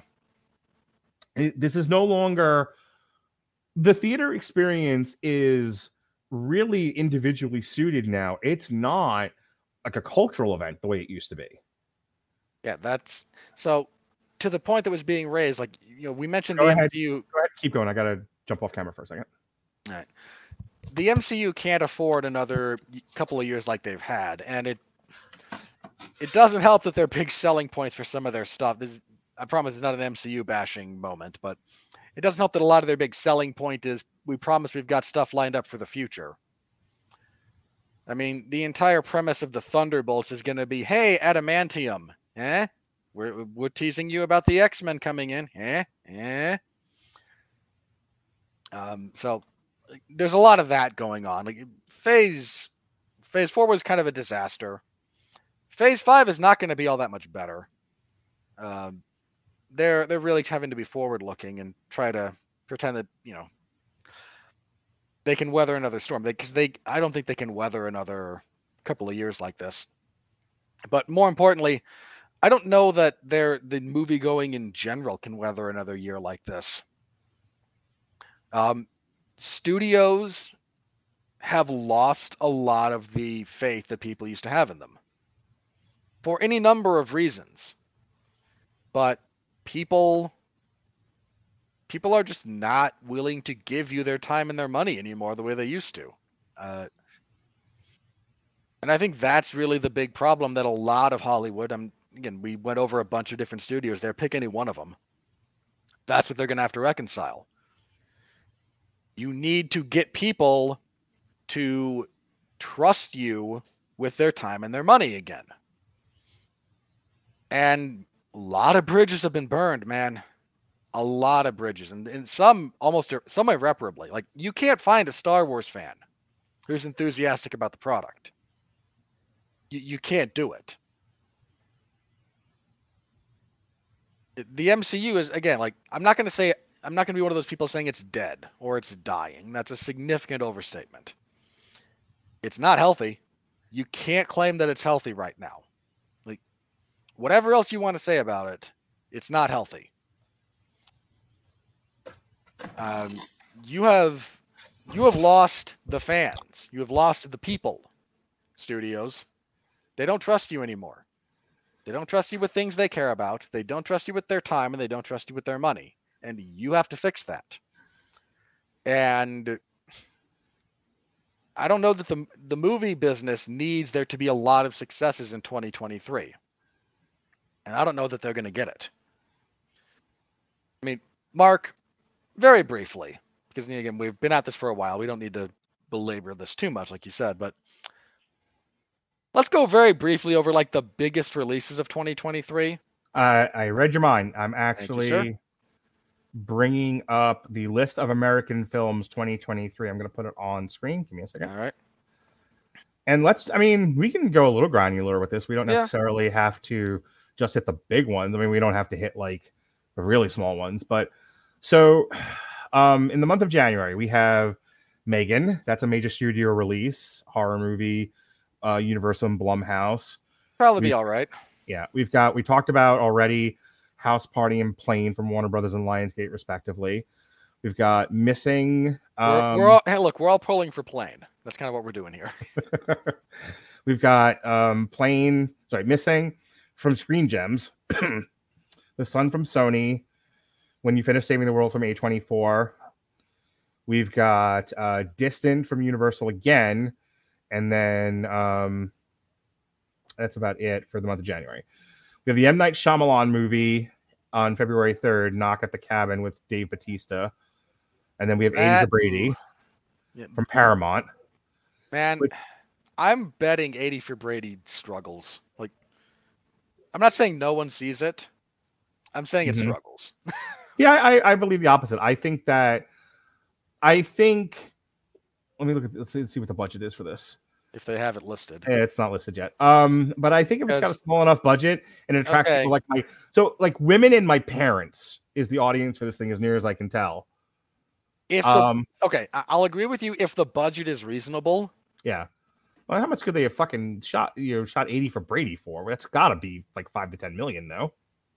Like, If I'm Tom Brady, I demand five to 10 million. okay. He did it on spec. Um, February 10th, Magic Mike's Last Dance. I finally saw the trailer no for one that. cares. Uh, God, no one cares. I'm not saying no one will see it, but no one Mhm. cares. Um, skipping a Fathom event of Winnie the Pooh, Blood and Honey. All right, so Yeah, that's our first major idea. release of 2023 is Ant Man. Um, that is the only thing coming out that week so far. The following week we have um, Cocaine I Bear. fully expect Cocaine Bear to unseat Ant Man and the Wasp. Like we need to make that thing. I I, I need. I will Co- see it three times in the theaters. I need the Cocaine Bear franchise to spin off of this, man. We need this. We all co- need this. The Cocaine Bear cinematic universe. Yeah, like the, the drugs and animal cinematic universe. Absolutely, I'm all for it. Uh, Creed three. Uh, probably be all right ultimately, but Scream Six from that Paramount. mm, that's a rough one actually. Like I'm not again, I'm not saying it's gonna bomb, Mhm. but I I, think know- they rushed that one into production yeah. way too soon. After they're like, "Oh my god, this is successful! Strike while the iron's hot." And it's like, do you not get that people will tolerate one of these? They're not coming back for a second. If you don't have a good idea for Scream Six, like five did all right, Mhm. but it didn't like. Yeah, I- and then Shazam, which is just a dumpster fire. Yeah, I.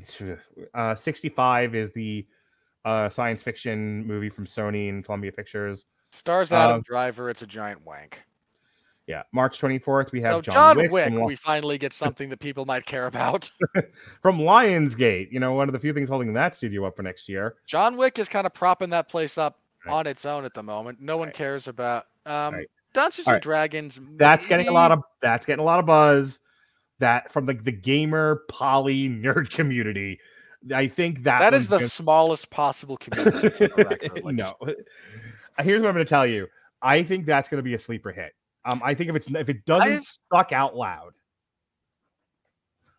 I like, think if it- that one that one's hoping to have legs. Like that's not going to have the greatest weekend. here's what I'm going to tell you. If it's any, if le- leaving aside your personal hatred of the movie, just using it as sort of like a model.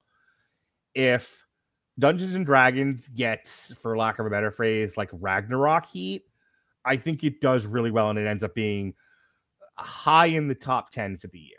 Here's the pro. Here's the problem for Dungeons and Dragons. hmm Look what comes out next week. Yeah. Well, that's going to be easily top five.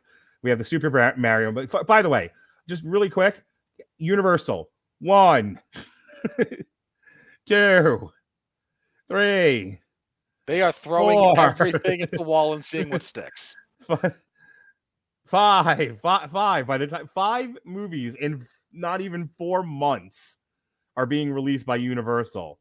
And then the, and the week after, like, dude, Universal don't care, man. Universal's like, we're releasing all the movies every like we spray and pray, as they say. That is- Um, that is their philosophy at the moment. Because again, the week makes- after. it totally makes me want to cheer for them. Like I, I'm not rooting for Universal. So again, Honor Among Thieves is really hoping for like a good slow burn. Like Yeah. they're not gonna they're not gonna be big at any point in time. yeah, and they're not winning back to back weekends, not with Super Mario coming out. They might not even win their own weekend.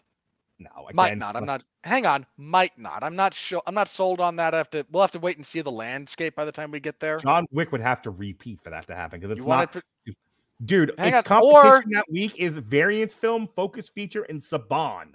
No, hang on. Or we've been wrong about Shazam before, man. Just throwing that out there. Like so again, might not. I'm not Yeah. saying it won't. I'm saying it might not. It's hoping to kind of have a burn for a lot of weeks. Then you got the Super Mario Brothers movie, the, our, our backdoor pilot for the Smash Brothers universe. Right.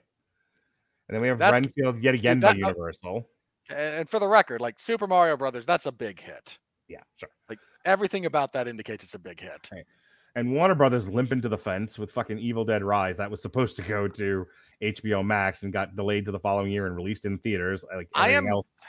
I'm very excited for that movie. I hope it does well. Um, that'll be, I think, maybe no, it's the third because Ma- Magic shit House Party. Uh, yeah, it's like they're four, yeah, okay. Warner Brothers coming back strong. Four movies by the time we get to April. Hot dog. Um, all right, then we have the George Foreman biopic, Heart of a Lion. Are you there, God? It's me, Margaret from from Lionsgate. Nah, And then May fifth is Guardians. Guardians. Skip May twelfth. And then we have I okay. So May at the moment is looking like a dogfight, and I mean, Guardians is strong. Fast X will be strong in the little here's look. my Say what you want about the Little Mermaid, and people can get all bent out of shape about Black Little Mermaid all they want. I think that's gonna that's gonna do well. I here's my thing about the Little Mermaid. Mm-hmm. It's not gonna bomb the way a certain segment of the population wants it to. Right? It's not going to succeed the way the other segment wants it. Yeah, it's not gonna be Beauty and the Beast or the Lion King, but it's not gonna be Anywhere fucking close.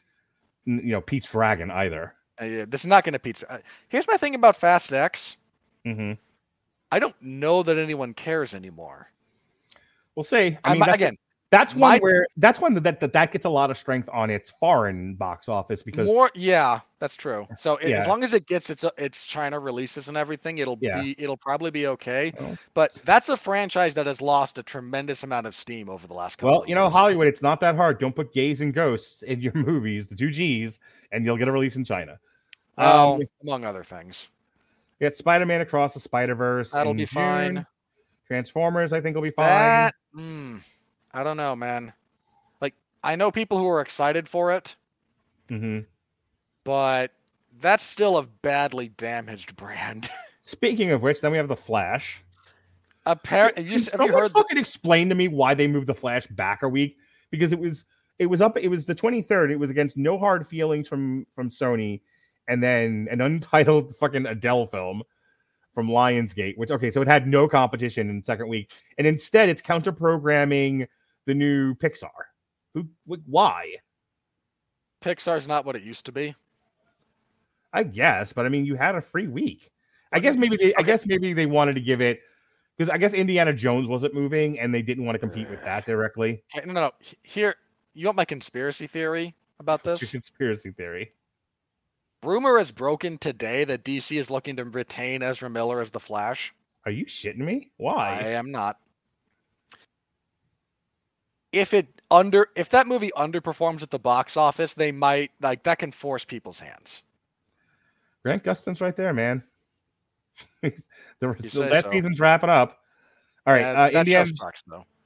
Indiana Jones is Ooh. the thirtieth. That thing's gonna. I I don't think there's anything left in the tank for Indiana Jones. Like I think they, I think Okay. without like rebooting it or like building on some of the previous stuff, I don't think there's any. I don't think there's any interest in the IP anymore. here no, hang on. You could get interest in the IP. People love Mhm. Indy. Indiana Jo the original trilogy is a multi generational thing. You show yeah, I'm saying kids. as it exists now, after what the fourth one did to it. that hurt. Here's the real problem with Indy 5. Not just the Mm-hmm. ballooning, not just the inflated budget.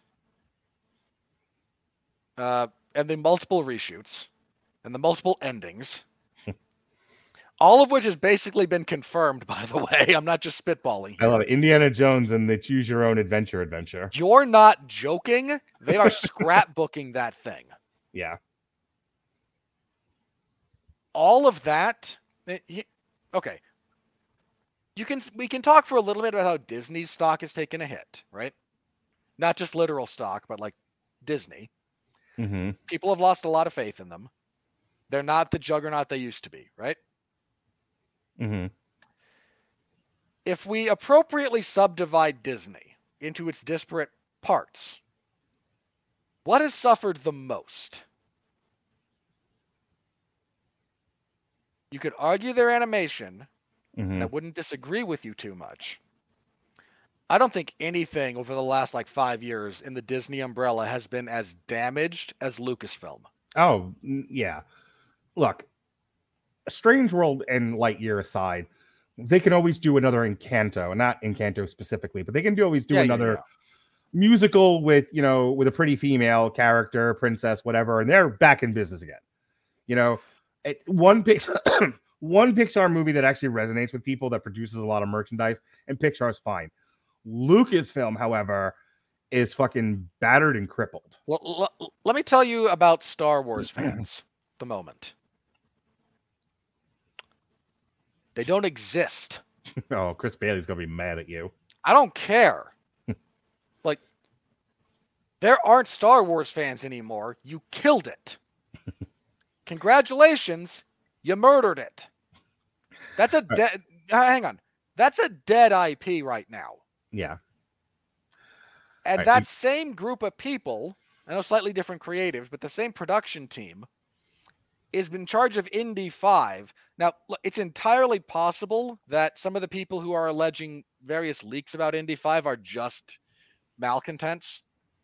I- I'll acknowledge the possibility of just large scale trolling. Mm-hmm. Here's your real problem Lucasfilm and Disney by extension.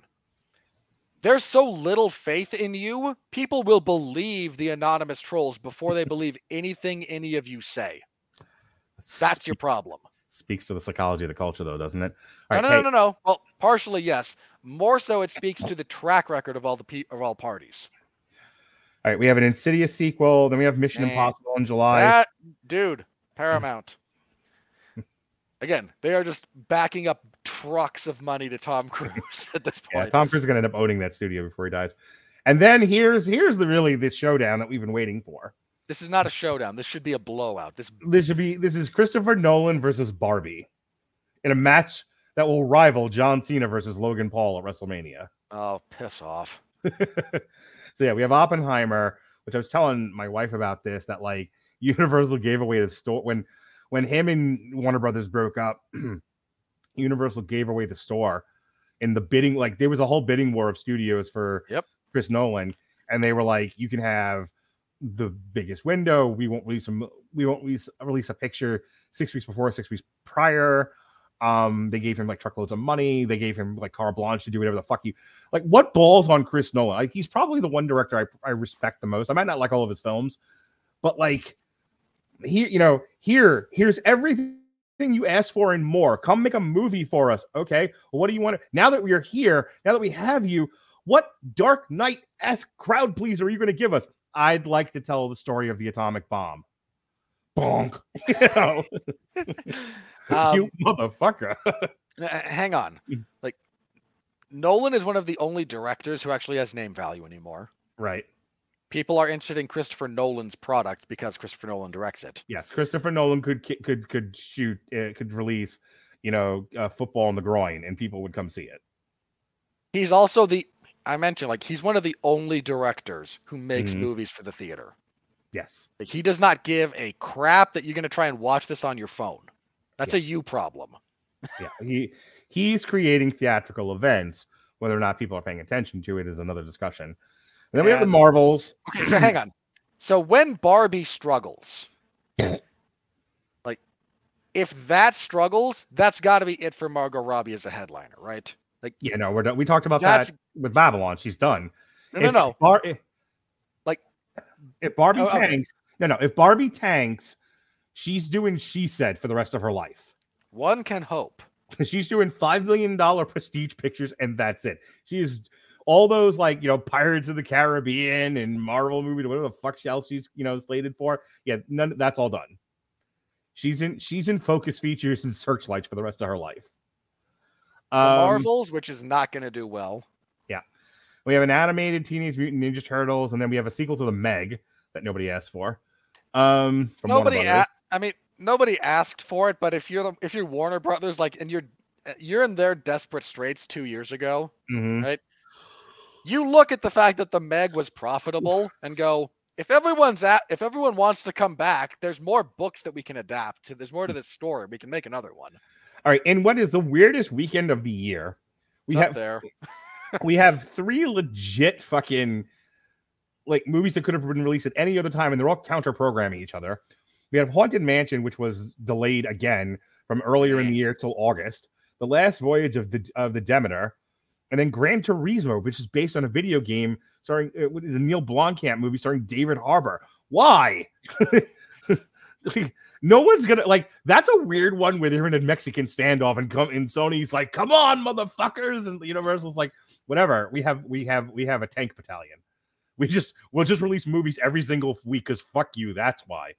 And then I don't know what Disney is thinking here. Disney is just thinking, here, release. Yeah. Then there's Blue It's- Beetle. And then there's no no one's gonna go see. Um, all right, and then we're into Fucktember or Sucktember, as it were.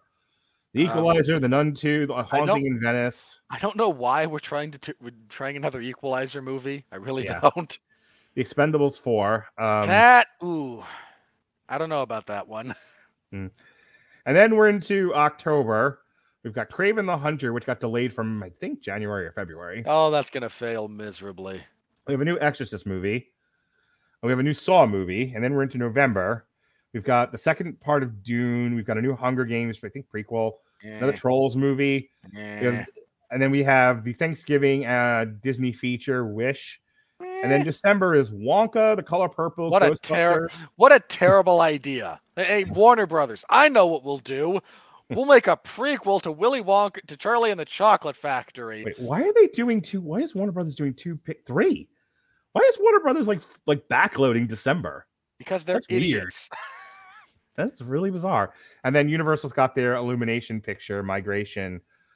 So yeah, I'm legitimately only excited for Cocaine Bear. I'm I'll I'll happily see Cocaine Bear and hope for a spinoff. hmm I'm very interested in Oppenheimer because Mm-hmm. I'm me and I like Christopher Nolan's work. Oh, I'm sure Oppenheimer will be great, but uh, there's Well, no, no, uh, like I'll go. bring, no, no, I bring that up because I'm excited to see it. Like, Okay, no, I'm- no, I get that. Like, I'm not not not unexcited. I'm just not as excited as Cocaine Bear. that's like, fair. Okay, I let me get let me say this. I am excited to see a new Chris Nolan film. I'd like to see what he does. Uh, you know, he makes the screen he makes the screen beautiful. I'm excited for Cocaine Bear. like I it's I all I care about. All right, you ready to uh, do the last bit of this? Uh, yeah, I think we're about ready to wrap that up. But yeah, so 2023, you people out there listening, leave us a comment or harass Mark on Twitter if you're if the platform you're listening on does not allow comments. What are you looking forward to in 2023? What are you looking forward to in the movies? If Cocaine anything, Bear. please, if you are, I mean this to everyone out there. Like you all let me down pretty hard last year. I, I I made a very simple request of each and every one of you. Very simple. I wanted Sonic 2 to make more money than the Secrets of Dumbledore. That was it. The only thing I asked of you people all year, and you couldn't do it. Yeah, it was a couple of million shy. And yeah, for for no good reason. No I reason want- at all. So, you know, Wanda wanted to live in the universe where she could be a mom to her kids again. There's a lot of things that have happened in the last year. There's a lot of things that happened today that make me want to live in a different universe. But I think I've decided what universe that is. And it's not a universe where polyamory doesn't exist. It's not a universe where uh, people are loyal and, you know, honor their commitments to you. It's the world where Cocaine Bear is the number one movie worldwide in the year of our Lord 2023.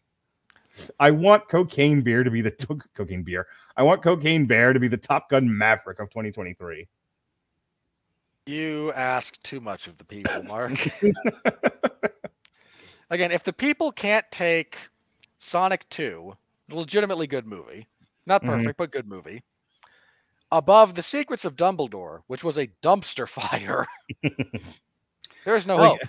Somebody was asking recently, like, what are they doing with the Harry Potter? I'm like trying to revive life into it after Dumbledore fucking killed it.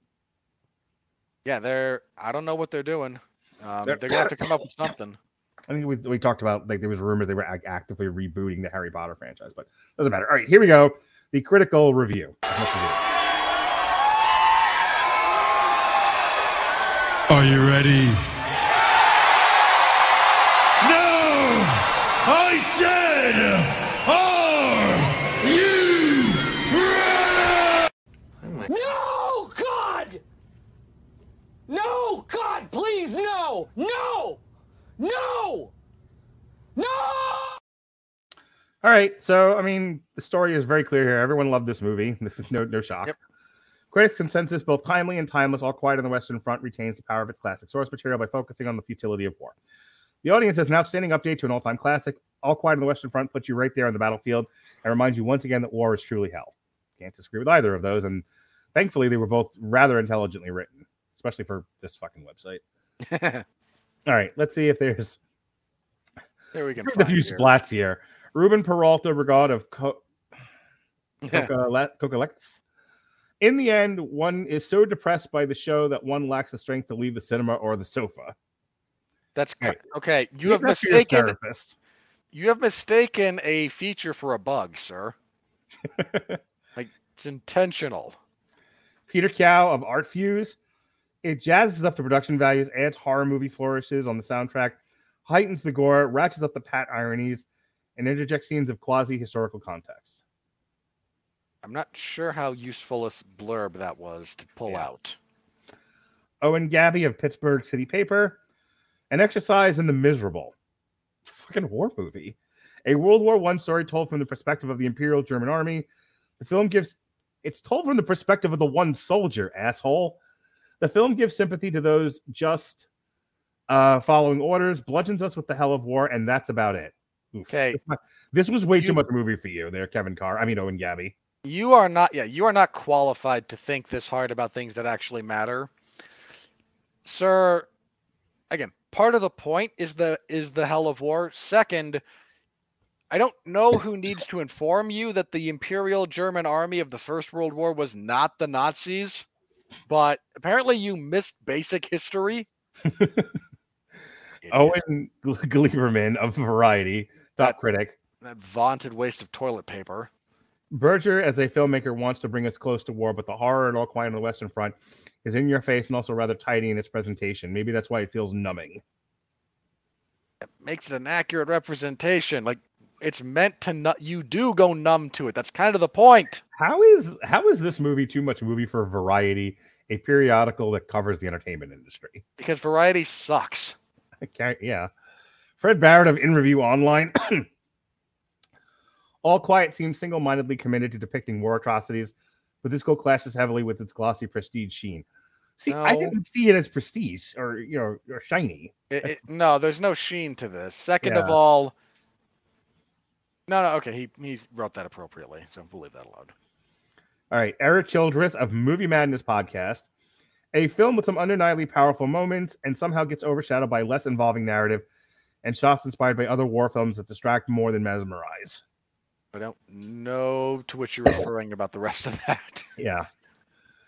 John Anderson of the Wall Street Journal, former newspaper, top critic. Fully understanding the war, who does, may not be necessary in appreciating the disturbing, moving, and sometimes too beautiful production. But that production certainly puts a teutonic tweak on history, sometimes to outrageous effect. You're griping about historical accuracy. Like, why are you doing my bit? Second of all, like the majority of this is again, it's mostly accurate, especially about the things that matter. Glenn Kenny of RogerEbert.com, top critic. All Quiet on the Western Front is state of the art in showing your shoving your nose in realistic seeming carnage and possibly inducing hearing damage and laying on the ear splitting oral experience of a firefight. Again, this is deliberate. It's trying to replicate what that felt like for you who has never been in a firefight. You're again, you're mistaking features for bugs. Uh, Finlay Spencer of Little White Lies, top critic. The latest addition to Netflix's war landfill. Yeah, no other studio makes war pictures ever. Yeah. Do you, do you remember around? Gosh, it was while I was living here, so it was within the last 14 years. But the one year the Oscars were all war pictures, and it was all like Iraq War. Uh vaguely. I Like vaguely recall that. there was a period where I feel like all studios were making were movies about the about the Iraq War, not not the Gulf War, the Iraq War, the War on one, terror. yeah, the War on Terror. Like there were like 87 of them at one point. Yep. Yet yet this guy, oh, let's criticize Netflix for getting in on that war niche, or you know, that- Yeah, yeah. Just idiots. well, folks, that was our year in review. It sucked. Off to a bad start. Yay, Universal! All right, here's what's going on. The Universal.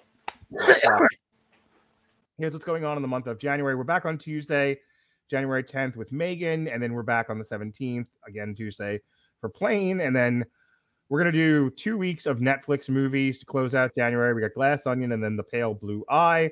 Uh, have you seen Glass Onion yet? Not yet. Did you see my thoughts? I did. Um, all right, in February, and then I'll stop doing plugs month out. Uh, we've got Knock at the Cabin on Because things changed that Yeah. especially hey, in my here's, life. here's our plan for February, and then a week later, like half this half the movies move, and you decide no, these dates don't work for me anymore. Oh, yeah, I get invited to stuff. Um, Knock at the Cabin, the new um M Night Shyamalan Ding Dong movie is on Tuesday the seventh. Uh, since I don't want to annoy my family and work on Valentine's Day, we are doing our best a 2023 Best Picture survey uh, for DMU. First year we're going to do this. We're basically myself, Alexis, and. Robert are going to briefly discuss all of the Best Picture nominees, which we, we should have them by then. Watch them delay the list just to annoy us. And then yeah, well then we're gonna make something up, I guess. Uh February 21st is Ant-Man and the Wasp, and then because I may or may not be at a hockey game on the 28th, we've got Cocaine Bear, woo, on February 27th. As for what we're doing this week, um, I uh, did a, a re- release a couple of boxing shows. Well, first of all, January 1st, it's me, Robert, and Jason talking zombie tidal wave, and for whatever reason, our YouTube numbers on that were like by comparison to some other stuff, like shot through the roof. People really on YouTube wanted to hear us talk about zombie tidal wave. They wanted to watch Zombie Tidal Wave. um, Tuesday, uh, uh, Monday, there was an unspoken issues for Superman Hunter Prey. I re-released our Kownacki versus Arreola alternative commentary yesterday, and then this morning, Joshua versus Ruiz one. It's worth a listen just to hear Joshua lose that fight, and then me and me, Pat, and Robert try to figure out the mystery of what happened to Anthony Joshua during How many fight. drugs he was on? Yeah. Mm, Tomorrow, I will be on uh, movies that some movies that suck and some that don't. Uh, as of today, I haven't done it yet, but we came to an agreement today. The guys on movies that suck and some that don't have decided they want to be part of the W2M family. So, like we do with Okay. that wrestling show and some other podcasts, we're going to be putting their shows on our stream. So we'll have some more movie content for us. you know, we don't get to everything, and they tend to, uh, by hook or by crook. So, you know, it'd be nice to have them for some extra movie reviews. It'll be fun. Um, in the meantime, I'll be on their show doing their year in review. And then in the evening, uh, right after that, we'll be doing the Risky Rebellion. We're going to be talking about the rise of board game culture, the funniest stories of uh, local stories of 2022. Jeff's going to make us react to a bandmade video, and Jesse's going to show us pictures of infected penises. That's how that goes. Why Um, did you bring that back? and then Robert's back with some uh, old. Everyone loves the bad guy. We're kicking the year off with evil corporations, and then David Bowie died uh, a couple years ago. On Several years ago. yeah, Not breaking tri- news. He's been dead for a while. we did a tribute show to him. It was me, Pat, and my wife. So we'll be re-airing our uh, David Bowie tribute. All right, I can't breathe anymore. So you go ahead and do your plugs. Let's get out of here. Well, in the interest of not having to watch Mark turn purple, as his body tries to oxygenate itself, I cover mixed martial arts and professional wrestling for 411mania.com. Uh, that's a I cover AEW's Dark Elevation on Mondays, MLW stuff on Thursdays. In fact, I have to do that after this, and then WWE SmackDown on Friday. I cover MMA events on Saturdays when the UFC has them. There is no event this Saturday. However, the first episode of the 411 Ground and Pound MMA podcast for the year of 2023 will be recorded this Sunday evening. That will be a preview of the upcoming UFC event and a look back at some of the news from the last few weeks because uh, I the UFC stopped airing events a little bit before Christmas, per usual, holiday break at the end of the year. And there wasn't a whole lot going on in the MMA world, so I took a couple of weeks off. And my first show back, I get to talk about dead beloved fighters, the president of the UFC's domestic violence issues, and the like. And a, a former MMA star being arrested in Mexico for allegedly beating his girlfriend to death. So that's going to be a cheery show. Wait, great way to kick off the new year. Ain't it just? And allegedly, well, a I think he's I don't know if he's still with the UFC or not. I don't think he is, but um, he might be. I forget. Uh, anyway, fighter, former UFC fighter, current UFC fighter, Anthony Rocco Martin is threatening to release a bunch of dirt on Kayla Harrison, his former manager Ali Abdelaziz, and Tyrone Spong. So yeah, Hasn't Tyrone Spong been enough? Jesus. depends on what he's going to be accused of. Yeah. All right, folks. Thank you for joining us on our first uh, Damn You Hollywood of the year. The intention is to go weekly between now and uh, the end of the year, except for uh, even when I'm out, because I think you guys are going to do Scream while I'm on vacation. So hopefully you'll enjoy all the movie reviews we do as we track Hollywood's uh, fall from grace. for Robert Winfree, I'm dying. Be well, be safe, and behave.